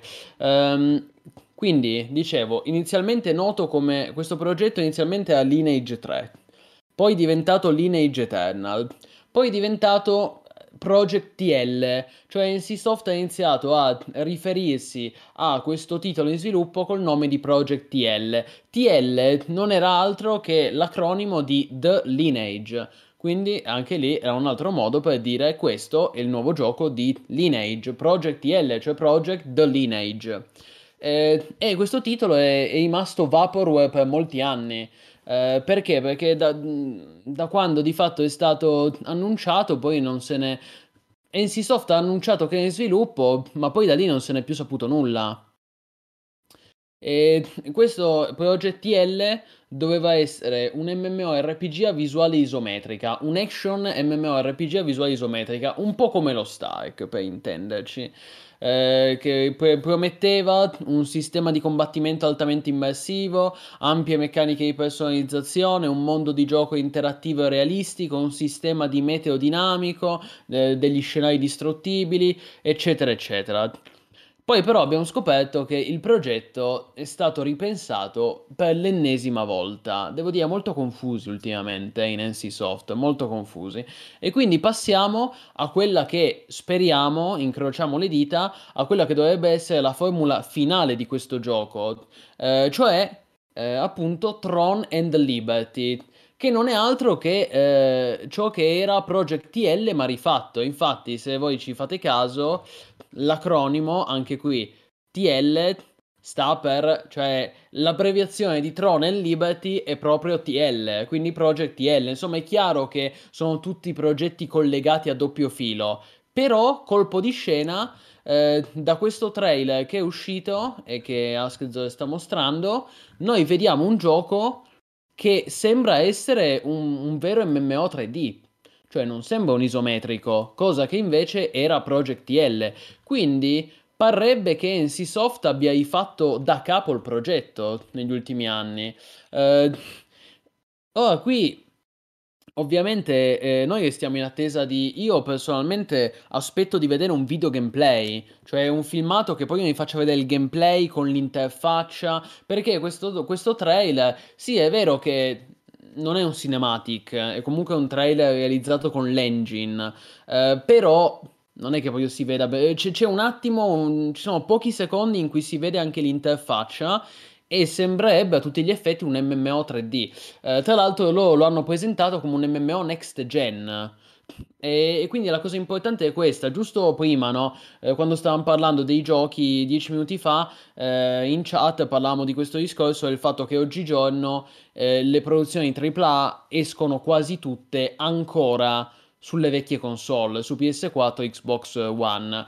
Invece NCSoft ha annunciato che eh, Throne of Liberty uscirà ufficialmente nella seconda metà del 2022 su PC, PlayStation 5 e Xbox Series XS. Quindi vuol dire eh, solo next gen o comunque current gen. Insomma, verranno esclusi verranno escluse PS4 e Xbox One da questo progetto eh, e loro lo presentano come un MMORPG next gen a tutti gli effetti con meccaniche PvP e PvE che sarà ambientato in un open world senza preferenze di gusti occidentali o orientali, così almeno dicono loro, e ci sarà un grande focus su contenuti cooperativi e una forte immersività, qualsiasi cosa voglia dire ovviamente, consideriamo che eh, il titolo è sviluppato appunto da, da NCSoft che sono sviluppatori sudcoreani, eh, Però, ecco, io devo dire, sono un po' confuso perché, e poi io l'annuncio, le, moda- le modalità con cui è giunto questo annuncio sono molto confuse perché poi non è finita, ragazzi. Eh, voi credete? Già così, è, già così è molto confuso come annuncio, no? Perché il gioco che prima è Lineage 3, poi è diventato Lineage Eternal, poi Project TL, adesso Throne and Liberty. Già così c'è abbastanza confusione per un mese o per un anno, ma non è finita perché inaspettatamente a sorpresa, NCSoft nella stessa giornata ha annunciato anche un secondo titolo. Eh, questo si chiama Project E. Quindi cioè, Project, sostanzialmente Project E è un altro MMO che però sarà collegato a Throne and Liberty. Non so se eh, ti devo linkare. E anche qui c'è il trailer. Ah, Schezzo, non so se l'hai già messo. Se te, lo devo.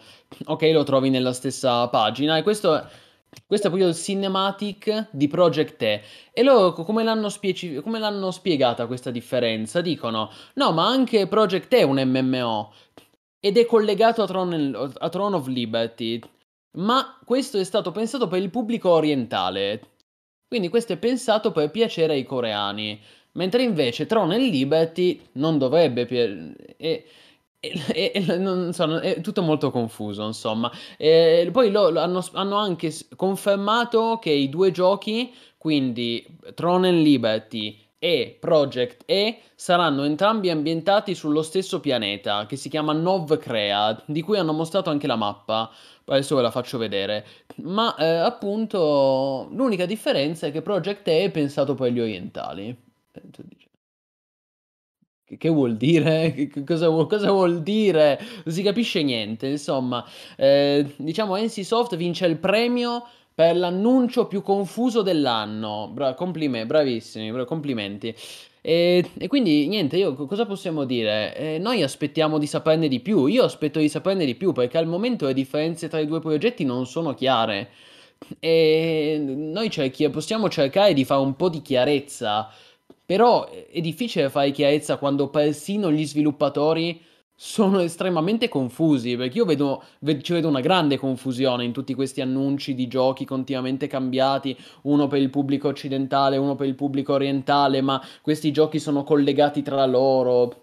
Come verranno venduti? Verranno venduti assieme oppure li devi acquistare singolarmente? Saranno free to play? Non si capisce niente. Comunque, questo è quanto sappiamo al momento. E questo che state vedendo a schermo è il cinematic trailer di Project E. Ma allora, eh, io ho visto prima il trailer eh, dell'altro Project TL. Adesso, eh, questo è... Liberty. Allora, questo di Project E è un cinematic e basta, quindi possiamo cogliere quello che possiamo cogliere, cioè niente. Invece, per cioè... quello che riguarda il, l'altro, sì, almeno c'è un po' di gameplay, no? Hai visto? Possiamo aspettarci delle robe a giudicare da sta cosa qua. Allora, intanto possiamo aspettarci un combat misto Black Desert, misto Dark Souls con delle hitbox, lo vedi qua quando tipo fa la swingata e non, non becca il player perché il player è più basso del mob. Quando eh, no, succede. sicuramente è un action MMO. Qua certo. succede, ecco qui. Fa la è un action MMO in 3D. Esatto, poi cosa ci aspettiamo? Poi ci aspettiamo l'assenza totale della Trinità, perché vediamo qua l'encounter quando c'è il boss open world, quindi ci saranno i boss open world in cui è un tutti contro tutti. Addirittura poi alla fine qua mostrano dei giganteschi cosi che sembrano delle macchine di assedio, dei golem da assedio. Quindi c'è l'idea di fare degli assedi con tanti player, tipo Black Desert. Mi sembra un po' Black Desert a me sta roba, eh, sì. sotto molti aspetti. Ha molto di Black ha Desert. molto di Black Desert. E un po' di Lost Ark, oserei dire. Comunque, boh, nel senso, vedi, qua ci sono i player che salgono su, assediano la zona fanno le robe, poi prima c'è un puttanaio gigante low FPS classico dei trailer di questo genere con un botto di gente che fa un boss open world e scatta. Mi ricorda, scusami, mi ricorda tantissimo Alien. Il trailer che scatta mi dà flashback di Alien. Ah, Comunque, ma sì, almeno fa vedere che c'è della roba, eh, non so cosa dirti. Poi qua, quando vede l'interfaccia, in queste poche occasioni in cui si vede l'interfaccia, vediamo se riesco, perché io ho questa estensione fighetta che mi permette di togliere... Ecco. Se noi vediamo qua dove c'è l'interfaccia, è una roba un po' quasi alla New World in cui ci sono tre, cioè da quello che si vede adesso, no? poi chissà, però in basso a destra vediamo che ci sono tre abilità, cioè Carina player ha tre abilità. Mm. Poi, è carina questa estensione di YouTube. Prego, sì. prego, scusami. Eh no, vabbè, niente, tanto tutto ciò che possiamo cogliere è questo. Il problema dell'estensione, ecco, cioè, qua un'icona di un arco, più avanti ci sono tre icone, qua addirittura quattro icone, non, non si capisce. È una roba che un po' trae da New World, un po' trae da Black Desert, un po' trae da Lost Ark Boh. Un pastrocchio di giochi messi assieme, posso no. La grafica non è neanche brutta vederla così, no. eh. Cioè, la, la, l'effetto, guarda, cioè, anche qui vedi comunque il mondo aperto, c'è qua una bella scena nella campagna con le montagne, poi vediamo, eh, cioè, vediamo, è tutto da vedere. Sai cosa mi sembra? Ancora più di, di Black Desert, mi ricorda tantissimo Bless Unleashed. Ah, è bravo, io non l'ho mai giocato, quindi sì. Io l'ho giocato, l'ultima versione di Bless, perché? Perché... Eh Bless Unleashed utilizzava la Unreal Engine 4 e questa cosa effettivamente si siamo dimenticati di dirla. Throne and Liberty, cioè questo MMO che stiamo vedendo, Project TL, Lineage 3, chiamatelo come volete. Throne and Liberty utilizzerà la Unreal Engine 4. Quindi, quindi sì. E niente, di fatto vedremo una versione beta e tra l'altro dovessi fare una previsione sul modello di business, eh, conoscendo NCSoft, che comunque è un publisher sudcoreano eh, che negli ultimi anni si è specializzato anche sul mobile e sa quanti soldi si fanno con le formule di monetizzazione free to play e mobile. Se dovessi scommettere i, i, i proverbiali due centesimi io scommetterei che sarà free to play. Secondo me sarà sicuramente free to play Tron and Liberty perché NCSoft vuole puntare su questa formula per arrivare a più giocatori possibili. Il che poi apre, apre tutta una serie di interrogativi perché se sarà free to, se, se sarà free to play eh, gli sviluppatori in qualche modo dovranno guadagnarci, quindi bisognerà vedere quanto saranno invasive le, le eventuali microtransazioni che sicuramente ci saranno, sicuramente. Perché ormai non viviamo più nell'epoca degli MMO a canone mensile, purtroppo per fortuna. Ed NCSoft in particolare aveva detto in una precedente conferenza degli, degli azionisti che per loro la formula a canone mensile, mm, cioè sanno che tira poco oggigiorno, soprattutto in Occidente. È una formula desueta. Eh, hanno ragione, effettivamente. Tu dici free to play, neanche buy to play, magari buy to play. Secondo me è free to play. Ah, proprio free free. Free to play. Poi se chiedi come lo vorrei io, lo sai Askzo certo. che il mio certo. modello preferito è il buy to play perché comunque scelgo di acquistare il prodotto, mi dai un prodotto completo. Però in C-Soft tutti i prodotti che ha pubblicato negli ultimi anni sono tutti free to play e spesso con microtransazioni anche molto invasive. Per cui è giusto, è giusto porsi delle domande. Bene, e questo era Project TL Lineage 3. No, è... come dice Sasuke. Insomma, prende il peggio di New World, Black Desert e li fonde insieme. Ottimo! Ma infatti io spero, io spero che... Vediamo, so, spero, vediamo, dai. Spero che NCSoft, eh, che comunque ha 20 anni di esperienza nel mercato MMO, dimostri che sa cosa sta facendo, perché io da questo annuncio vedo veramente un mare di confusione. No, hai ragione, però io ho visto dei trailer molto peggiori di questo. Sì, sì, per carità, ma lo stesso Alien Ascent Infinite Realm era un trailer imbarazzante. Questo è un trailer carino, anche, cioè, non è un trailer brutto, Askzo, però è un trailer confuso, perché io guardando questo trailer ti giuro che non sono riuscito a capire se il gioco è isometrico o in 3D. Poi sì, guardando i frame con attenzione noti che c'è un punto... No, ma no, è 3D, quando lo vedi quando vanno 3D. in giro che c'è la teleca, c'è la, l'interfaccia, sì, è, sì. è, terza è persona, 3D. classico. Però, però, fino a un anno fa questo gioco è in sviluppo come isometrico, per cui non, non me lo spiego molto, evidentemente l'hanno rifatto da capo, e vabbè. Però occhio, perché noi sappiamo quali sono i rischi quando i prodotti vengono rifatti a pochi mesi dal lancio. Lo abbiamo visto con New World, ma l'abbiamo visto anche con Cyberpunk, cioè è un prodotto comunque su cui io dico non andiamo di cioè non facciamoci prendere dall'hype, no? Pre-order sulla fiducia, no, 100 e... No, non facciamoci prendere dall'hype perché eh, eh, NCSoft ha tutto da dimostrare. Perché ricordiamo che non è più la NCSoft di vent'anni fa. Io in chat leggo molti nostalgici di, di Lineage 2, che ci sta, perché per l'epoca è un MMO estremamente ambizioso e coraggioso. Tra l'altro Lineage 2 era un MMORPG eh, che poneva un grande focus sul PvP, sugli assedi, sulle guerre. Quindi per è, è un gioco che comunque ha fatto la storia del genere MMO e dei mondi virtuali. Però non è più quell'NC Lo so che qui spezzerò il cuore di qualcuno, però sono passati vent'anni e io temo che non abbia più quel focus lì. Quindi, e lo dimostra il fatto che questo gioco è stato in sviluppo, cioè questo gioco è in lavorazione da 11 anni, è da 11 anni che si parla di, line, di, di, questo, di questo progetto, prima col nome Lineage 3, poi Lineage Eternal, poi Project L, ma sempre questo è di fatto. Per fortuna, guardando il lato positivo, finalmente lo vediamo, ed è una cosa che, eh, diciamo, a livello di rumor si sapeva già. Eh, diciamo che gli addetti, tra gli addetti ai lavori si sapeva già. Infatti, vi, già che così, no, vi, vi, racconto questo aneddoto che è anche divertente prima di cambiare argomento, prima di passare al prossimo tema. Eh, vi, questa, questa, perla, eh, sostanzialmente noi quest'anno abbiamo, quando abbiamo, eh, abbiamo, ci siamo messi a scrivere lo speciale dedicato agli MMO più attesi del 2022 e oltre, no? Speciale sia scritto che video. Eh, tra l'altro, se, tra parentesi, se ancora non l'avete visto, correte a guardarlo, lo trovo adesso, ve, ve, lo linko, ve, lo linko, in chat. No, dicevo, nel momento in cui io mi sono, mi sono, messo a scrivere questo speciale, ovviamente mi sono informato, ho fatto le mie ricerche, e la verità è che io già sapevo che tra gli MMO in uscita quest'anno c'era questo nuovo gioco, solo che io ancora lo conoscevo col, no, col vecchio nome di Project L.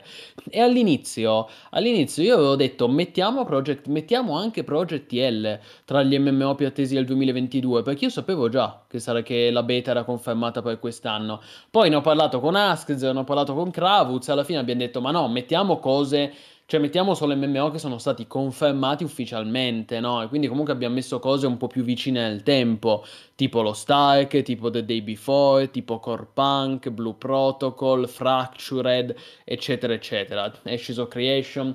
Uh, Meno male forse col segno di poi che non l'ho messo, perché se, se, noi avessimo inserito Project L nel nostro speciale sugli MMO più attesi del 2022 e oltre, avremmo detto che era un action MMO isometrico, cosa che invece non è più appunto perché è stato NCSoft lo ha completamente cambiato. Però per dire che tra gli addetti ai lavori è una cosa, è una voce di corridoio che già si sapeva, il fatto che nel, nel, corso di quest'anno sarebbe arrivato il nuovo Lineage Eternal o Project L.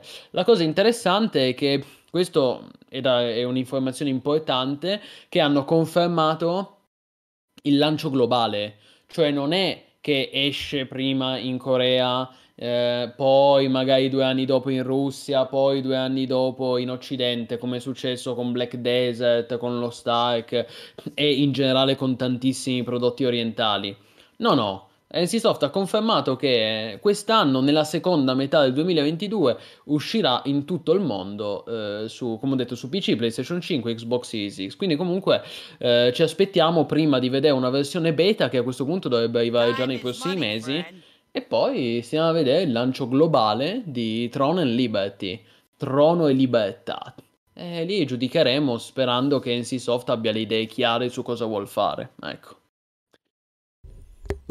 Grazie mille a The Red e, e, e, e, The Red, due volte ringraziamo The Red perché lui si è iscritto ma ha anche regalato un'iscrizione a Shiva, quindi doppio massivo postumano, grandissimo The Red, grazie mille. Grazie mille di cuore, vero massivo postumano, hai detto bene. Ah, e ha regalato anche a Ninjitsu, The Red oggi grandi, cioè tre volte, numero Grandissimo, grazie mille di cuore, davvero. Ragazzi, seguite il buon esempio di The Red, anche perché vedo che siamo scesi a 73 postumani, quindi veramente la situazione è tragica, altro che, altro che MMO che chiudono. Eh, altro che, altro che. Qui Senti, ma vuoi parlare di Lost Ark? No, no. No, più che altro, eh, avendo parlato anche di The Witch e anche di Elden Ring, c'è troppa roba di cui, parlia- di cui parlare stasera. Per cui magari facciamo così: lo Stark ce lo teniamo per la prossima volta, giusto perché dobbiamo, dobbiamo fare una cennita, non una selezione. Anche perché altrimenti sto salotto dura 4 ore e poi Askzor mi bacchetta.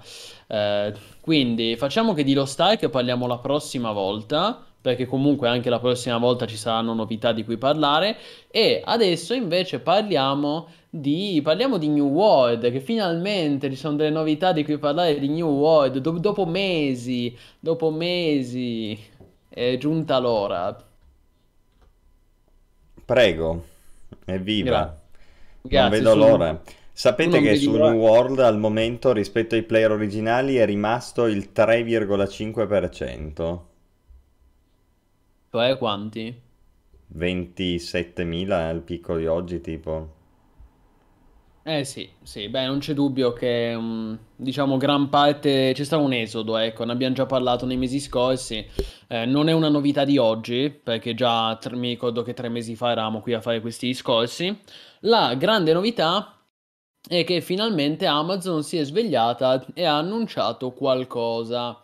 Oh, ecco, se vi ricordate, noi, ehm, fin da quando è uscito New World, noi abbiamo detto tante cose su New World, poi è uscita, l'abbiamo anche recensito, l'abbiamo streamato, ne abbiamo parlato molto, però c'è una cosa in particolare che io ho sempre detto. Allora, eh, poi, prima che uscisse New World, Amazon Games ha sempre, ha- ha- sempre detto che eh, loro avevano pronta una roadmap dei contenuti. Quindi di fatto una tabella, mar- una tabella di marcia dei contenuti in arrivo sul gioco nei prossimi mesi. Questo lo avevano detto prima del lancio. Poi il gioco è uscito e questa promessa è completamente sparita, è finita nel dimenticatoio. Roadmap, quale roadmap? Ma vediamo, ci stiamo lavorando.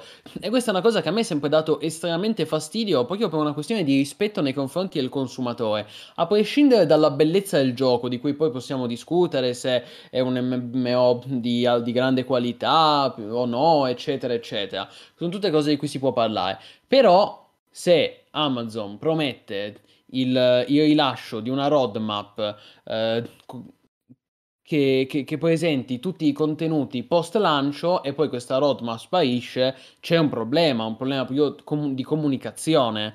Eh, finalmente questa roadmap è arrivata, quindi almeno, eh, e questo bisogna ammettere, eh, ci è voluto tanto tempo, ma come si suol dire, meglio tardi che mai. Ah, ci è voluto tanto tempo perché se ci pensiamo, il gioco è uscito a fine settembre, quindi da fine, set- fine, fine ottobre, fine novembre, fine dicembre, fine gennaio, fine febbraio, fine marzo, sono sei mesi, è metà anno, sono sei mesi. E quindi dopo sei mesi, dicevo, è arrivata la roadmap. Allora, eh, prima cosa, hanno svelato l'update di marzo, che poi è anche il primo tassello della roadmap, cioè questa tabella di marcia inizia proprio con l'aggiornamento mensile che uscirà appunto questo mese. Non c'è ancora un giorno preciso, ma siccome manca, mancano 10 giorni alla fine di marzo, si suppone che uscirà entro la prossima settimana.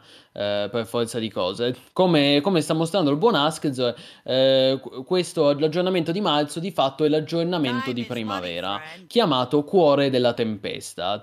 E infatti introdurrà, come possiamo vedere, una nuova spedizione che di fatto sarebbe i dungeon, no? le, spediz- le expedition sono i dungeon di New World, eh, chiamata appunto Cuore della Tempesta, che è una spedizione endgame, è un dungeon che richiede, eh, richiede che i player siano a livello 60 e debbano avere come punteggio, debbano avere un punteggio armatura compreso tra il 550 e il 570, quindi comunque un contenuto endgame di fatto. Poi introduce, introdurrà nuove quest, nuovi- nuove attività e eh, una nuova arma, il Blunderbuss, lo schioppo, che è un'arma mid-range eh, che scala su forza e intelligenza. A Lo detta... schioppo fu un'arma da fuoco creata collocando un piccolo cannone o una piccola bombarda alla sommità di un astile ligneo che permetteva allo schioppettiere il trasporto di questo pezzo di artiglieria di ridotte dimensioni. Si ritiene che sia stata una delle prime armi da fuoco mai create, inventate originariamente in Cina, ebbe larga diffusione in Europa nel corso del XIV secolo, veicolatovi dall'Italia. Grazie Askzo per questa parentesi storica alla Super Quark. Va bene, e nel frattempo ringraziamo Kutras che si è abbonato, grandissimo, vero massivo postumano, grazie mille di cuore, avanti così. Quindi dicevo, esatto, una nuova arma ha un tiro di schioppo, come dice Antanimani, il Blunderbuss, che è un'arma che io conosco da Sea of Thieves. Hai presente che in Sea of Thieves c'è esattamente il Blunderbuss? Eh, va bene. Eh, poi oltre al Blunderbuss ci sono, eh, verranno, con questo aggiornamento di marzo verranno introdotte diverse modifiche e miglioramenti alla quality of life Eh, ad esempio, i giocatori a livelli bassi potranno saltare alcune spedizioni che non saranno più obbligatorie per proseguire nella main story eh, e i giocatori non dovranno più trovarsi nella, tutti nella stessa regione per poter entrare in un dungeon. Basterà che un solo membro del party interagisca col portale affinché tutta la squadra venga teletrasportata appunto nella, nel dungeon. Cioè, questo è proprio un cambiamento del cazzo. Perché ti ammazza il mondo, di nuovo, il mondo PvP, cos'ha il teleport? Cioè, uh, era una cosa sensata che c'era, come in WoW Vanilla, quando per fare Scarlet Monastery tutti dovevano andare a Scarlet Monastery e quindi c'era eh, il rischio chiaro. di essere gankati. Cioè, chiaro, per... Askzo, ma i bei tempi di WoW Classic sono rimasti sono su WoW finiti. Sono rimasti su WoW Classic, mi sento di dire. Eh, No, invece sapete qual, è novi- sapete qual è la modifica più interessante a livello di quality of life? Perché ho ascoltato un po' di l'intervista agli sviluppatori. E la grande novità in termini di quality of life è che col nuovo aggiornamento sarà possibile spostarsi mentre si browsa l'inventario. Oh, incredibile! Finalmente!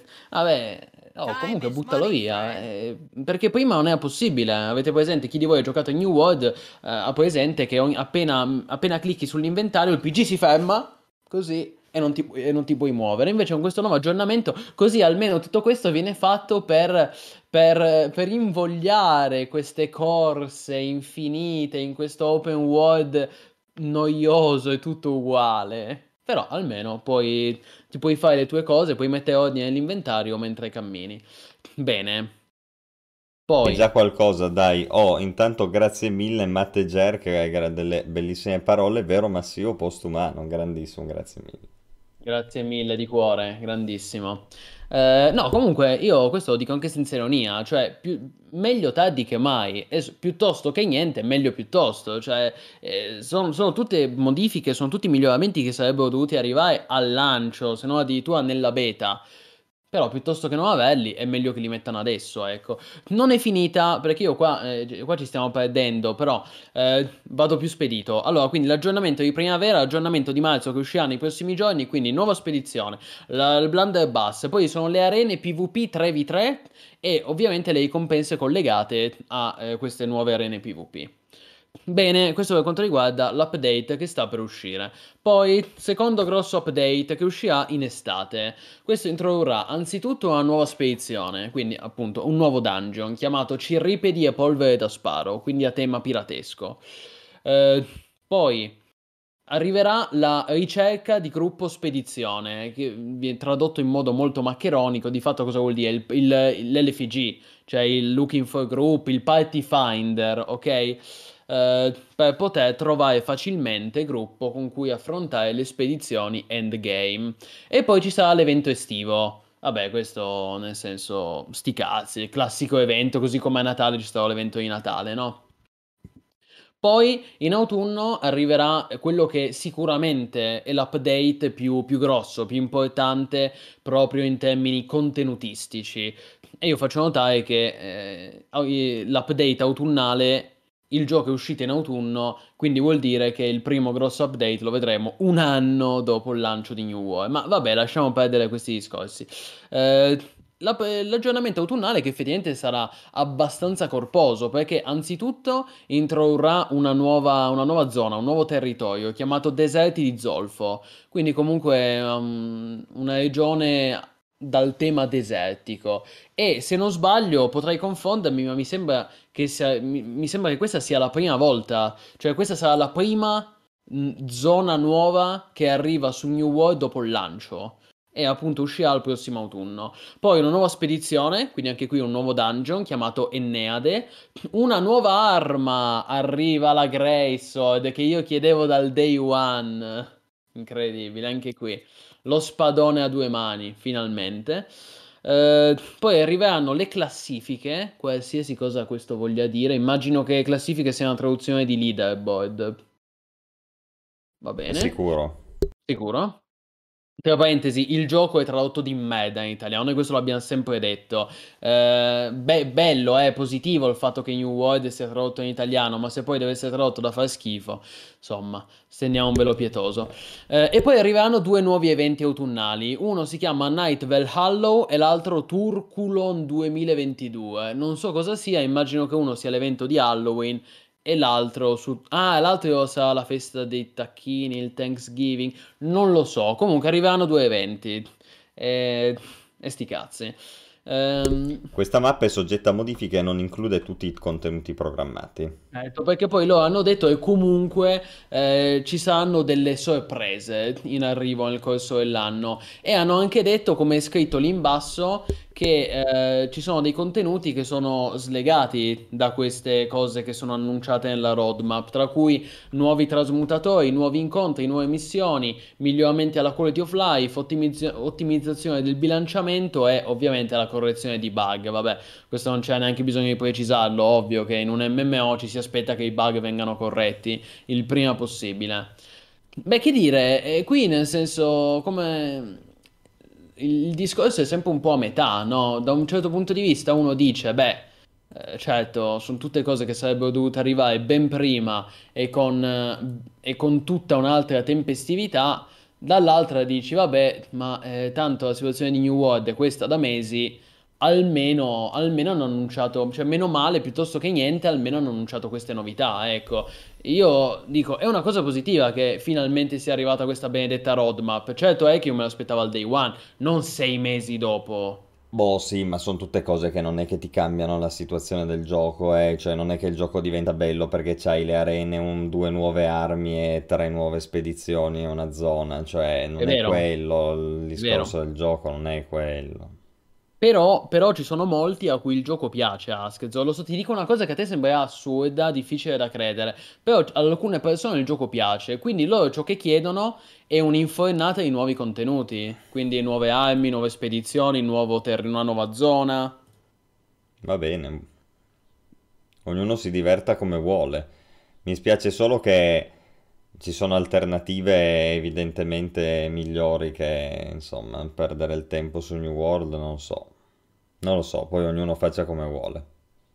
Per quanto riguarda eh, Rikirice, Rikirice TV, scu- scusa se ho letto male, chiede se ci, anche, se, se ci sono ancora giocatori su New World. Guarda, ne parlavamo giusto prima.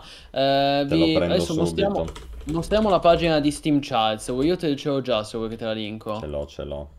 Ce l'hai? In questo momento uh, ha 28.000 giocatori nell'arco delle ultime 24 ore. Considerate che il picco era stato di 913.000 player, quindi eh, come diceva, ma come diceva prima Askezo, eh, avevi detto una percentuale. Il 3,5%, da que- Reddit 3... calcolava quello. Rispetto al day one, in questo momento sono rimasti a giocare circa il 3,5% della community che è abbastanza drammatica come cosa. Certo, poi uno può dire, beh, però Plinius sono pur sempre 28.000 giocatori che ancora giocano a New World. Sì, ed, sì, effettivamente, no, certo. ed effettivamente è più di tanti MMO. Io, io, per esempio, cioè io conosco tanti MMO che vanno avanti vivacchiando con mille player, sì, poi player. nessuno di quegli MMO ha avuto la pubblicità all'halftime del Super Bowl, nessuno di quegli yeah. MMO ha avuto la campagna di marketing ovunque, nessuno di quegli MMO aveva il banner su Amazon.com, eccetera, eccetera, eccetera. E su Twitch, e su Twitch soprattutto. Nessuno di quegli MMO ha comprato un po' di streaming, non dico streamer, ma dico streaming, nota la differenza, per sì. parlare del gioco, eh, insomma. Chiaro. Guarda, Rikiri, Metin 2 non credo che abbia più player oggi. Una volta sicuramente è stato un periodo in cui ce li aveva, oggi non credo abbia più di 30.000 player, eh. Comunque...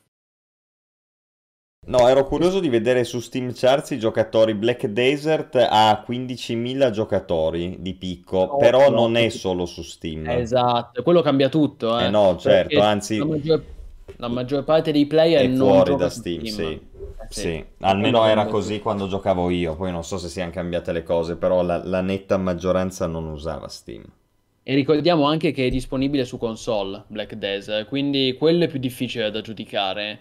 Mentre invece lo eh, New World, come anche lo Stark, eh, entrambi i prodotti di Amazon Games sono disponibili solo su Steam sì. in esclusiva PC. Quindi, si, quindi, è molto easy capire quanti giocatori. Quella è stata forse l'unica scelta sensata sotto molti aspetti, insomma. Ma infatti, se ci fai caso, Askezo, è una cosa che abbiamo sempre detto, entrambi i giochi, sia New World che lo Stark, hanno venduto come il pane. Eh all'inizio. Perché? Perché pubblichi un nuovo MMO su Steam, fai il botto, certo. fai il botto. Poi, bisogna, poi ovviamente bisogna discutere sulla differenza tra lo Stark e New War, nel senso che eh, lo Stark in questo momento, anche lo Stark ha avuto una perdita di giocatori, ha avuto un grosso calo di giocatori, però al momento pare mantenerli molto di più rispetto a New World. Cioè New World ha avuto veramente un calo dritto, verticale, cioè è uscito, ha fatto così e poi a un certo punto ha fatto così il numero dei player su, su New World. Per quanto riguarda le domande, eh, Zampetta chiede quanti giocatori ha GV2. Guarda, queste sono domande che riceviamo sempre, ma la verità è che noi non lo possiamo sapere. Possiamo fare una stima più o meno imprecisa, ma la verità è che tanti MMO non sono su Steam. E Guild Wars 2 è uno di questi, GV2 non è su Steam e ArenaNet non, eh, non diffonde dati almeno negli ultimi mesi non ha diffuso dati ufficiali, quindi qualsiasi, qualsiasi stima possiamo fare è molto così alla buona, tra amici, però il numero esatto non, non lo possiamo sapere. Ci sono dei siti che cercano di, per rispondere alla tua domanda Zampetta, ci sono dei siti tipo MMO Population che cercano di fare delle stime, però io sono sempre un po' scettico perché da, da questi siti escono dei numeri che non sono sempre credibili, sinceramente. Quindi poi magari alcuni le azzeccano, però son, io sono convinto che su altre cose spano a caso. Sono abbastanza sicuro. Quindi, ad esempio, in questo momento MMO Population dice che Guild Wars 2 riferisce, sto guardando, Active Players. Active Players dice 303 300.000 player. Guild Wars 2 in questo momento. Non Ma... penso proprio. Ma ragazzi, secondo me sono numeri a caso, posso dirlo. Cioè, io allora io posso dire no, sono 54.000 e dici sì, ok, la fonte qual è Plinius? Ma così. Sì, Esatto, un milione, eh, mille, mila. Eh, ma guarda, esatto, ma, esatto, mille, mila. Il, la, il, mio parere, cioè la, la fonte Plinius in, come valenza è la stessa. È esattamente la stessa di MMO Population che dice che Guild Wars 2 ha 300.000 player. Ma dove? Ma, ma quando mai? Non lo so, non lo so, ragazzi. Cioè, magari al lancio li faceva 300.000 player, però non lo so, sono nel lancio di dado esattamente. Sì. Allora, ah, Sono per... numeri a caso. Ricky mi chiede perché porto sempre gli occhiali da sole. Guarda, la faccio corta. Eh, perché io ho un faretto, un faretto di fronte al viso, nel senso per illuminarmi la faccia, no? Perché altrimenti voi mi vedete, mi vedete buio. Allora, per illuminare il viso, molti streamer utilizzano un faretto di, da, sopra la, cioè in pratica qui dove c'è la webcam, sopra la webcam c'è un faretto. E allora io metto, infatti forse dai, dai miei occhiali vedete il riflesso, no? E allora io metto gli occhiali da sole perché altrimenti dopo tre ore di streaming con un faro in faccia, io vi giuro che avete due occhi, cos- due occhi rossi che veramente volete solo andare a dormire. Poi tu sei augmented, no? Eh Agli sì, occhi bionici. Io mi, sono, io, io mi sono operato agli occhi, io ho fatto... Uh, due anni fa ho fatto l'operazione agli occhi, quindi, quindi sono molto delicati, mettiamola così. De- devo proteggerli. E quindi sì, my vision is augmented. Era bello eh, il, il, il, il, troll in chat, mi ha divertito molto. Cosa hanno detto? Adesso Le, leggi poi tu. È cieco, vabbè, tu sei stronzo, è cieco. Ma... Eh no, ma anche dopo no? è bello. Eh, ma piuttosto di augmented, no? Che almeno è più bello, suona meglio. Cosa che effettivamente è vero, la mia, la mia vista è augmentata. Ui, è arrivato Starkill Zapotec, si è abbonato. Grandissimo, Grande. vero massivo postumano, grazie mille di cuore. È sempre viva l'informazione indipendente, assolutamente. Bene, caro Plinius, ci avviamo dunque verso la conclusione, ma io direi che possiamo tranquillamente lasciare un po' di spazio per eventuali domande del pubblico, oppure per un'altra filippica su uh, Elden Ring. No, basta. Cioè, basta. Cioè, poi eh, vediamo le domande. Basta. Comunque, no, ero miope, Ricky, ero miope. Adesso, eh, una volta ero cieco, adesso vedo. Adesso probabilmente vedo meglio di, di, di tanti che mi chiedono se sono miope. Eh, adesso. Vabbè, vabbè, scherzi a parte, beviamoci su. Ragazzi, sotto con le domande. Se le avete, se no non so cosa dirvi. Io andrò a mangiare e poi a giocare a Elden Ring. Allora, eh, Rikiri, guarda, eh, anch'io, eh, oltre che miope, ho astigmatico.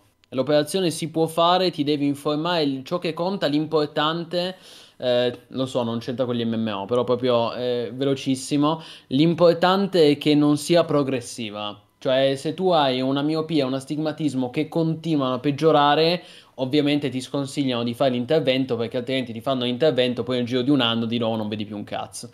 Eh, però, ad esempio, nel mio caso, io, io io comunque non mi mancava molto l'essere cieco, eh, nel senso che io ero miope astigmatico ma a dei livelli folli, cioè veramente non vedevo, ero orbo, non vedevo una mazza, ma per fortuna ho avuto questa fortuna che era femma la miopia, cioè sia l'astigmatismo che la miopia erano femme e quindi l'ho potuto fare l'intervento, poi insomma io lo consiglio, ecco, personalmente, poi ovviamente informatevi e fate i vostri calcoli, i vostri conti. Ricky Rice, sì, ci ho pensato, ma quella strada è stata presa da Cravo. Eh, sì, quando sì. ero più giovane, le strade non si possono percorrere tutte, come nei giochi di ruolo bisogna scegliere. Guarda, Ricky, sei un principiante rispetto a me. A me mancava tipo 7 di, di mio... Non, non mi ricordo quanto, però ero quasi... Quindi se ho potuto fare l'operazione io, credo, insomma, sicuramente la possono fare molti altri, ecco. Comunque, allora, innanzitutto mi chiedono, eh, Plini mi sembra che lo Stark ti abbia stancato. Guarda, io lo Stark ci giocherei anche. Eh. Se non fosse che è uscito Elden Ring che ha, mi ha totalmente preso come un terremoto, come un, come un uragano. Quindi in questo momento ci sta a giocare Elden Ring perché è il gioco del momento, lo stiamo provando tutti assieme, è anche un'esperienza di scoperta no? che stiamo facendo io, Askezor, Kravuz e tutti gli altri. Però poi io comunque tornerò, sicuramente ci tornerò sullo Stark.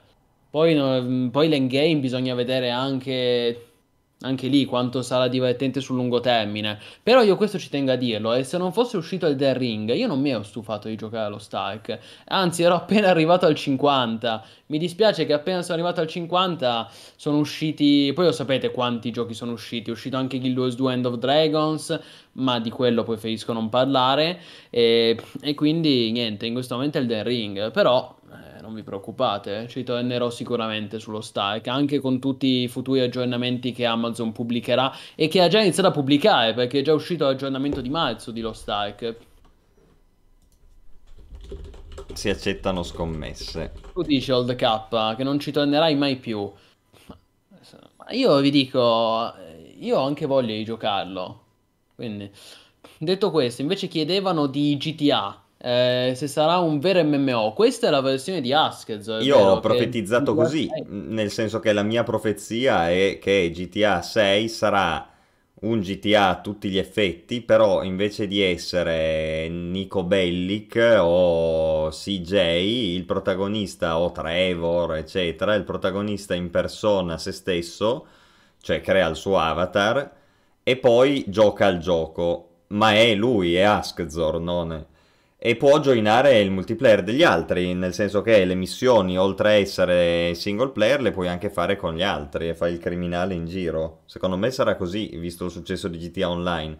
Non penso che valga la pena continuare a riproporre la formula a, a settori separati, cioè GTA o Red Dead Redemption e poi GTA Online o Red Dead Online, sono due robe diverse. Di no, spero di no. Anche perché crea un casino infinito. Piuttosto è meglio fare anche lì, cioè roba tipo Elden Ring, capite? Secondo me quella è la direzione corretta. Tu hai il tuo PG, fai le quest, però le missioni del boss mafioso le puoi anche fare in matchmaking con l'amico, per dire. Dopodiché, se vuoi, joini l'online, se no, giri per la città per i cazzi tuoi. Però il PG è il tuo e se vuoi, joini l'online. Secondo me sarà così. Io da anni che lo dico. Io spero, io spero che sia così perché Sarebbe, se davvero Rockstar propone GTA 6 con la vecchia formula, eh, modalità single player, separato dal multiplayer, separato dal co-op. Cioè, boh, mi sembra una cosa molto antiquata e molto obsoleta come formula. Speriamo che facciano un buon lavoro. Io devo dire che ripongo, ripongo comunque fiducia in Rockstar, perché ricordiamo che l'ultimo prodotto è stato Red Dead Redemption 2, che è un gioco della Madonna, eh. Quindi No, no, ma cioè, certo, esatto, cioè Rockstar rispetto a tanti altri non è mai caduta in disgrazia, quindi voglio dire, non, è, cioè, il, non, non, non, ci sono ragioni per aspettarsi un prodotto di merda, cioè nessuno qua si sogna di dire così a prescindere che GTA 6 sarà un giocaccio.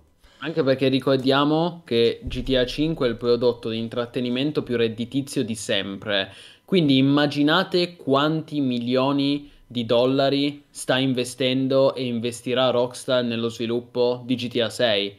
Cioè, mm, io credo che investirà cifre gigantesche, abnormi, che solo Rockstar si può permettere praticamente nell'industria. E comunque Sasuke il discorso è che il single player c'è lo stesso, semplicemente eh puoi sì, scegliere. Non lo tolgono. Non è che lo tolgono È solo player, che non hai due robe separate, capito? Cioè, questo ti risparmia anche un sacco di lavoro, perché... The Ring, in pratica. Come? Come The Ring, chi è... Guarda che alla fine, se tu ci pensi, no? Cioè, al momento un sacco di gente scontenta perché voleva il GTA 5 single player e non hanno mai aggiornato GTA 5, non ci hanno fatto le espansioni, hanno aggiornato solo GTA Online. Al contempo, tutto il lavoro che è stato fatto su GTA Online è relegato a GTA Online e quindi è perso da quanti lo usano in single player. Allora, però al contempo anche GTA Online ha un successo incredibile, quindi unisci le due cose e viene fuori la formula che ho detto io, cioè single player, però nello stesso mondo, nella stessa dimensione, nello stesso universo, tu puoi joinare il multiplayer e fare le cose in multiplayer. Poi però hai anche le quest da fare single player, ma se vuoi le fai con gli amici. Tanto eh, sviluppare una quest è uguale che tu faccia la missione di Lamar in multiplayer oppure quella di eh, Big Smoke in single player, sempre una missione è. C'hai sempre le cutscene e hai visto in GTA Online che si può tranquillamente fare in gruppo una roba del genere. Quindi per, eh, mi sembra ragionevole presumere una, una cosa del genere. Sì, sì, sì. Buonasera intanto, benvenuto Zoro, benvenuti a tutti. No, e circa lo Stark, anch'io voglio dire una cosa sullo Stark. Lo Stark ha rotto il cazzo, madonna, basta, sto gioco indecente, che noia lo Stark. Basta, ho finito. Ah, invece io dico la mia cosa sullo Stark e io invece spezzo una lancia per lo Stark nella misura in cui... Eh, ad esempio Vegax dice io lo Stark l'ho quittato con 400 GS perché alla fine diventa monotono con quelle instance Ok, ci sta, però la mia domanda è quanto ci hai giocato per arrivare a quel punto? Perché se uno dice mi sono stufato del gioco dopo che ci ho giocato 300 ore in un mese, dico beh, ci può anche stare che uno si stufi. Eh, ma il numero è alto per forza perché per arrivarci all'endgame comunque devi stare un botto. Io sono eh, stato eh, un botto, mi bene, sono annoiato un botto, quindi se tu guardi le mie ore dici, beh, ma ci hai giocato un casino. Sì, mi sono rotto il cazzo a fare il leveling, mi sono rotto le palle, però speravo che questo era un periodo transitorio di suco al termine del quale ci sarebbe stato un endgame bello e invece l'endgame è una merda noiosissima, basta, nel senso... Poi, oh, capisco che a qualcuno piace la rincorsa al numero sempre più alto, ok? Però la formula ultra guidata che devi fare questo, poi questo, poi questo, la formula di dire l'unica cosa per cui mi serve l'item level è di fare il dungeon più alto perché, boh, eh, a me non mi dà un cazzo, cioè dopo un po' mi rompi i coglioni, nel senso non ho nessun incentivo a fare allora. quel genere di contenuto. Premesso che mi ha molto fatto ridere, il pe- il- mi aspettavo un periodo di suco, il periodo di suco, il, il famoso periodo di suco. No, a parte questo, eh, Askzo, che a te non, cioè, e che a te non sia piaciuto ormai l'abbiamo capito, nel senso tu cerchi delle formule diverse da quella di Lost Ark che è comunque la formula di un MMO Team Park, gira e gira, in cui i contenuti sono ripetitivi, non c'è neanche una grande importanza data al grind, quindi gioca- non esiste l'autodeterminazione del player, sono tutte cose di cui abbiamo già parlato. Detto questo, io leggo, io il discorso che facevo io era diverso, ed è che, dice, ed è che in chat leggevo degli utenti che legittimamente, legittimamente scrivevano, eh, mi sono stufato di Lost Ark. Io dico, ok, però se mi dici, mi sono stufato di Lost Ark, dopo che sono arrivato a 400 GS vuol dire che ci hai giocato quanto? 500 ore? No, Quindi molto poco, stare... 400 GS è l'entry level, quello più... e io mi sono fermato a 480, figurati, quindi siamo lì, forse anche prima, 460, quindi siamo lì, e, e perché... perché Infatti il, il, computo delle ore sullo Stark non funziona perché tu purtroppo hai un sacco di tempo perso per arrivare a quel contenuto lì e poi ti accorgi che c'è quel contenuto lì. E se a te quel contenuto lì non interessa, e tu in realtà il gioco effettivamente hai giocato molto poco, però no. il monte ore è tanto, ma sono ore insignificanti di, di, di noia comunque, sì. di attesa di qualcosa che poi non arriva perlomeno. Questo è evidente. Io posso dire che fino allo Stark ho giocato 100 ore e comunque per me sono state 100 ore piacevoli di, di divertimento, le ho gradite. Poi eh, vedremo, vedremo come, come, proseguirà la cosa, vedremo anche come eh, verrà aggiornato da Amazon. Ecco, di questo magari poi approfondiamo nel prossimo salotto, dato che stasera c'erano già tante cose di cui parlare.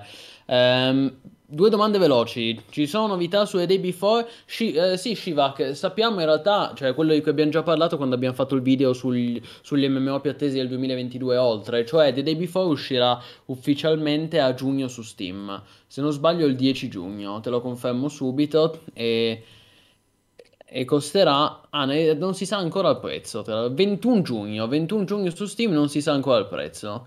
Eh, anche qui prodotto un po', un po' misterioso, per cui io dico meglio, meglio, meglio non acquistarlo sulla fiducia, meglio aspettare che esca, vedere un po' di gameplay, un po' di recensioni, un po' di streaming, magari guardateli da noi ragazzi, che sicuramente lo porteremo, e poi giudicare. Per quanto riguarda invece... Ah, ri- eh, Rikiri ci fa una domanda storica, cosa vuol dire... Cosa vuol dire Team Park? Eh, theme Park, scritto proprio Teme Park, cioè non Team, ma proprio Teme Park, come l'ho scritto adesso in chat. Vuol dire parco, in inglese vuol dire parco a tema e di fatto indica il, cioè indica tutti quegli MMO che hanno una formula guidata in cui comunque il giocatore deve fare, eh, deve fare dei contenuti che sono quest, dungeon, eh, seguire una storia. Di fatto è la formula che è stata resa celebre con World of Warcraft, cioè eh, c'erano degli esperimenti anche prima di WoW, però l'MMO che proprio ha creato il concetto di eh, esperienza guidata è stato WoW. E, e il Team Park so- storicamente viene contrapposto al sandbox. Il sandbox appunto è il contrario, no? Quindi sono questi giochi liberi eh, in cui il giocatore può plasmare eh, il mondo di gioco e soprattutto può creare le proprie avventure all'interno di un mondo virtuale che segue delle proprie regole e leggi. Spesso non c'è, spesso non c'è neanche una storia nei sandbox, no. Non devi seguire una storia delle quest, ma come in Ultima Online, ma anche in X. X è un sandbox, anche Mountain se è un MMO. Blade. Esatto, Mountain Blade. Eh, sono giochi liberi, i sandbox. E i Team Park invece.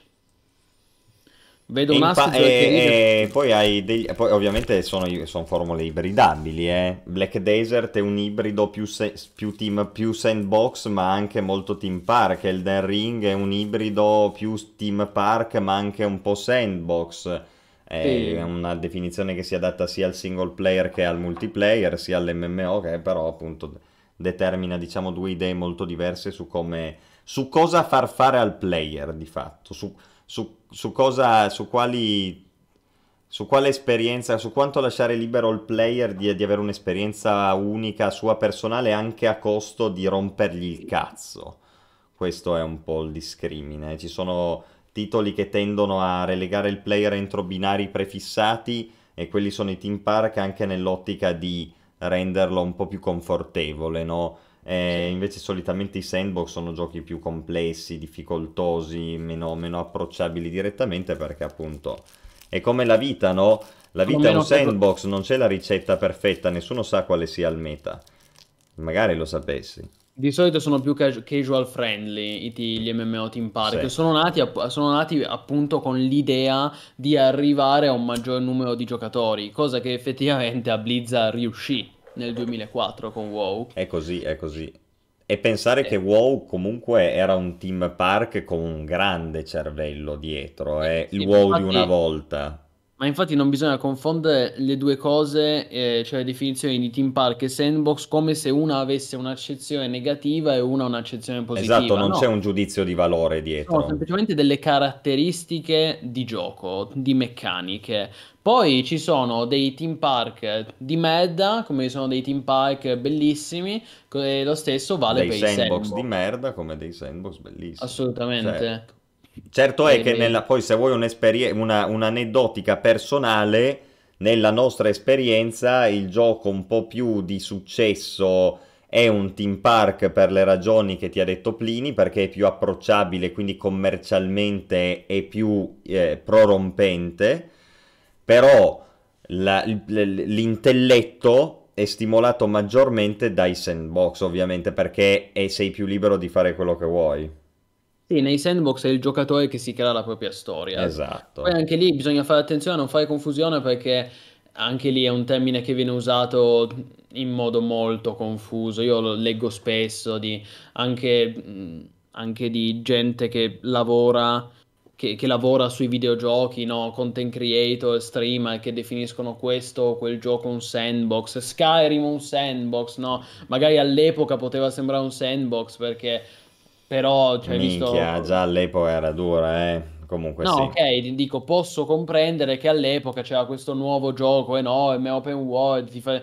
Eh, insomma, tutti sulle ali dell'hype e dell'entusiasmo, però banalmente o- oggi oggi sappiamo che Skyrim non è un sandbox, ma come tanti giochi, come i giochi Ubisoft, ad esempio, non esatto. sono gli open world Ubisoft. Magari so, sono, de- sono, degli open world, ma non sono dei sandbox, perché anche lì il concetto è molto diverso, non è la stessa cosa.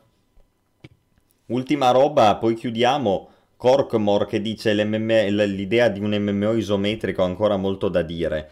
Tieni d'occhio, ma lo saprai, probabilmente Fractured, che è questo MMO italiano, No, ma io ho sempre... Sì, sì, no, scusa. No, ma io ho sempre detto che per me l'MMO isometrico è bellissimo, tant'è che eh, lo stai con MMO isometrico. Poi può piacere o non piacere, però la formula dell'isometrico per me è incredibile. O Albion è Online. Per è dire. bellissima, ma sì, di Diablo 2 Resurrected, cioè se fatta bene è una formula che invecchia benissimo l'isometrico. Assolutamente, sì, la, la, Certo, cioè, hai ragione, è così, assolutamente. Il problema può diventare quando si unisce l'isometrico a delle mappe chiuse e infatti quello era uno dei problemi principali che per esempio rilevavamo in Albion Online e anche in Lost Ark. Cioè il fatto che queste mappe piccole chiuse non ti danno col, um, con l'isometrico aggiunto l'idea di un grande mondo, diciamo, tuo esplorabile. Eh, come invece può darti un Elden Ring, no? Che abbiamo visto prima, per esempio. No, no, assolutamente. Risposta velocissima, novità su Palia. Guarda, l'ultima novità è che a febbraio è iniziata l'alfa, eh, però è, un- è un- è una fase di alfa chiusa, ok? E niente, stiamo in attesa di maggiori novità e magari di una fase alfa più ampliata. Quindi Bene sì. ragazzi, allora è stato un piacere fare queste due ore di streaming con voi, come sempre il salotto virtuale degli MMO è un grande piacere. Grazie Plinius per essere stato con noi, grazie a tutti i nostri utenti, ci sentiamo presto su mmo.it. È un grande contenuto il salotto degli MMO, questo assolutamente, ma prima di chiudere io vi ricordo, eh, promemoria è importante perché è una cosa che abbiamo già detto all'inizio del, del salotto di stasera, ma molti non siano ancora collegati. Allora ragazzi, importante, questo mercoledì alle 13 in punto eh, io terrò un lunch seminar, ovvero una presentazione al Nexa, che è un dipartimento del Politecnico di Torino. Eh, l'argomento centro di, di ricerca. Questo... Esatto, centro di, centro di, ricerca del Politecnico di Torino. Eh, sarà una conferenza che, che, che, verrà trasmessa online e che voi potrete, potrete, seguire su YouTube. Ovviamente metteremo il link su mmo.it e su tutti i nostri canali social mercoledì. Eh, il tema, l'argomento di questa presentazione sarà la preservazione dei mondi virtuali. Quindi di fatto la preservazione degli MMO, ecco, perché poi alla fine di quello si parla. E, e, di, e, e di, fatto dell'importanza eh, che secondo me l'importanza che secondo me deve esserci nel conservare e preservare i mondi virtuali che hanno fatto la storia anche per le future generazioni o comunque per una questione di memoria storica del medium videoludico. Quindi mercoledì, questo mercoledì dalle 13 alle 14. Eh, vi metteremo il link eh, già adesso. Ask, intanto vi metto il link della pagina di presentazione. E niente, ragazzi, venite, partecipate numerosi perché per una volta che riusciamo a portare questi argomenti anche in una sede seria accademica come il Politecnico di Torino, è giusto, è giusto partecipare, ecco, far sentire la propria presenza e anche l'importanza no, dei videogiochi e dei mondi virtuali. Perfetto, quindi niente, con questo ragazzi, grazie mille per essere stati con noi. Ci vediamo già nei prossimi giorni con tanti nuovi streaming e tanti nuovi contenuti e poi mercoledì appunto per la presentazione al Politecnico di Torino. Eh, ah beh, c'è Dopic che è arrivato all'ultimo, si è abbonato, grandissimo, vero massivo postumano, grazie mille. Grazie cuore, mille Dopic, grandissimo. Grandissimo. Niente ragazzi, quindi con questo davvero ci salutiamo, eh, mi raccomando restate sempre sintonizzati su mmo.it, connessi, aggiornati, massivi. Grazie a tutti e buonanotte.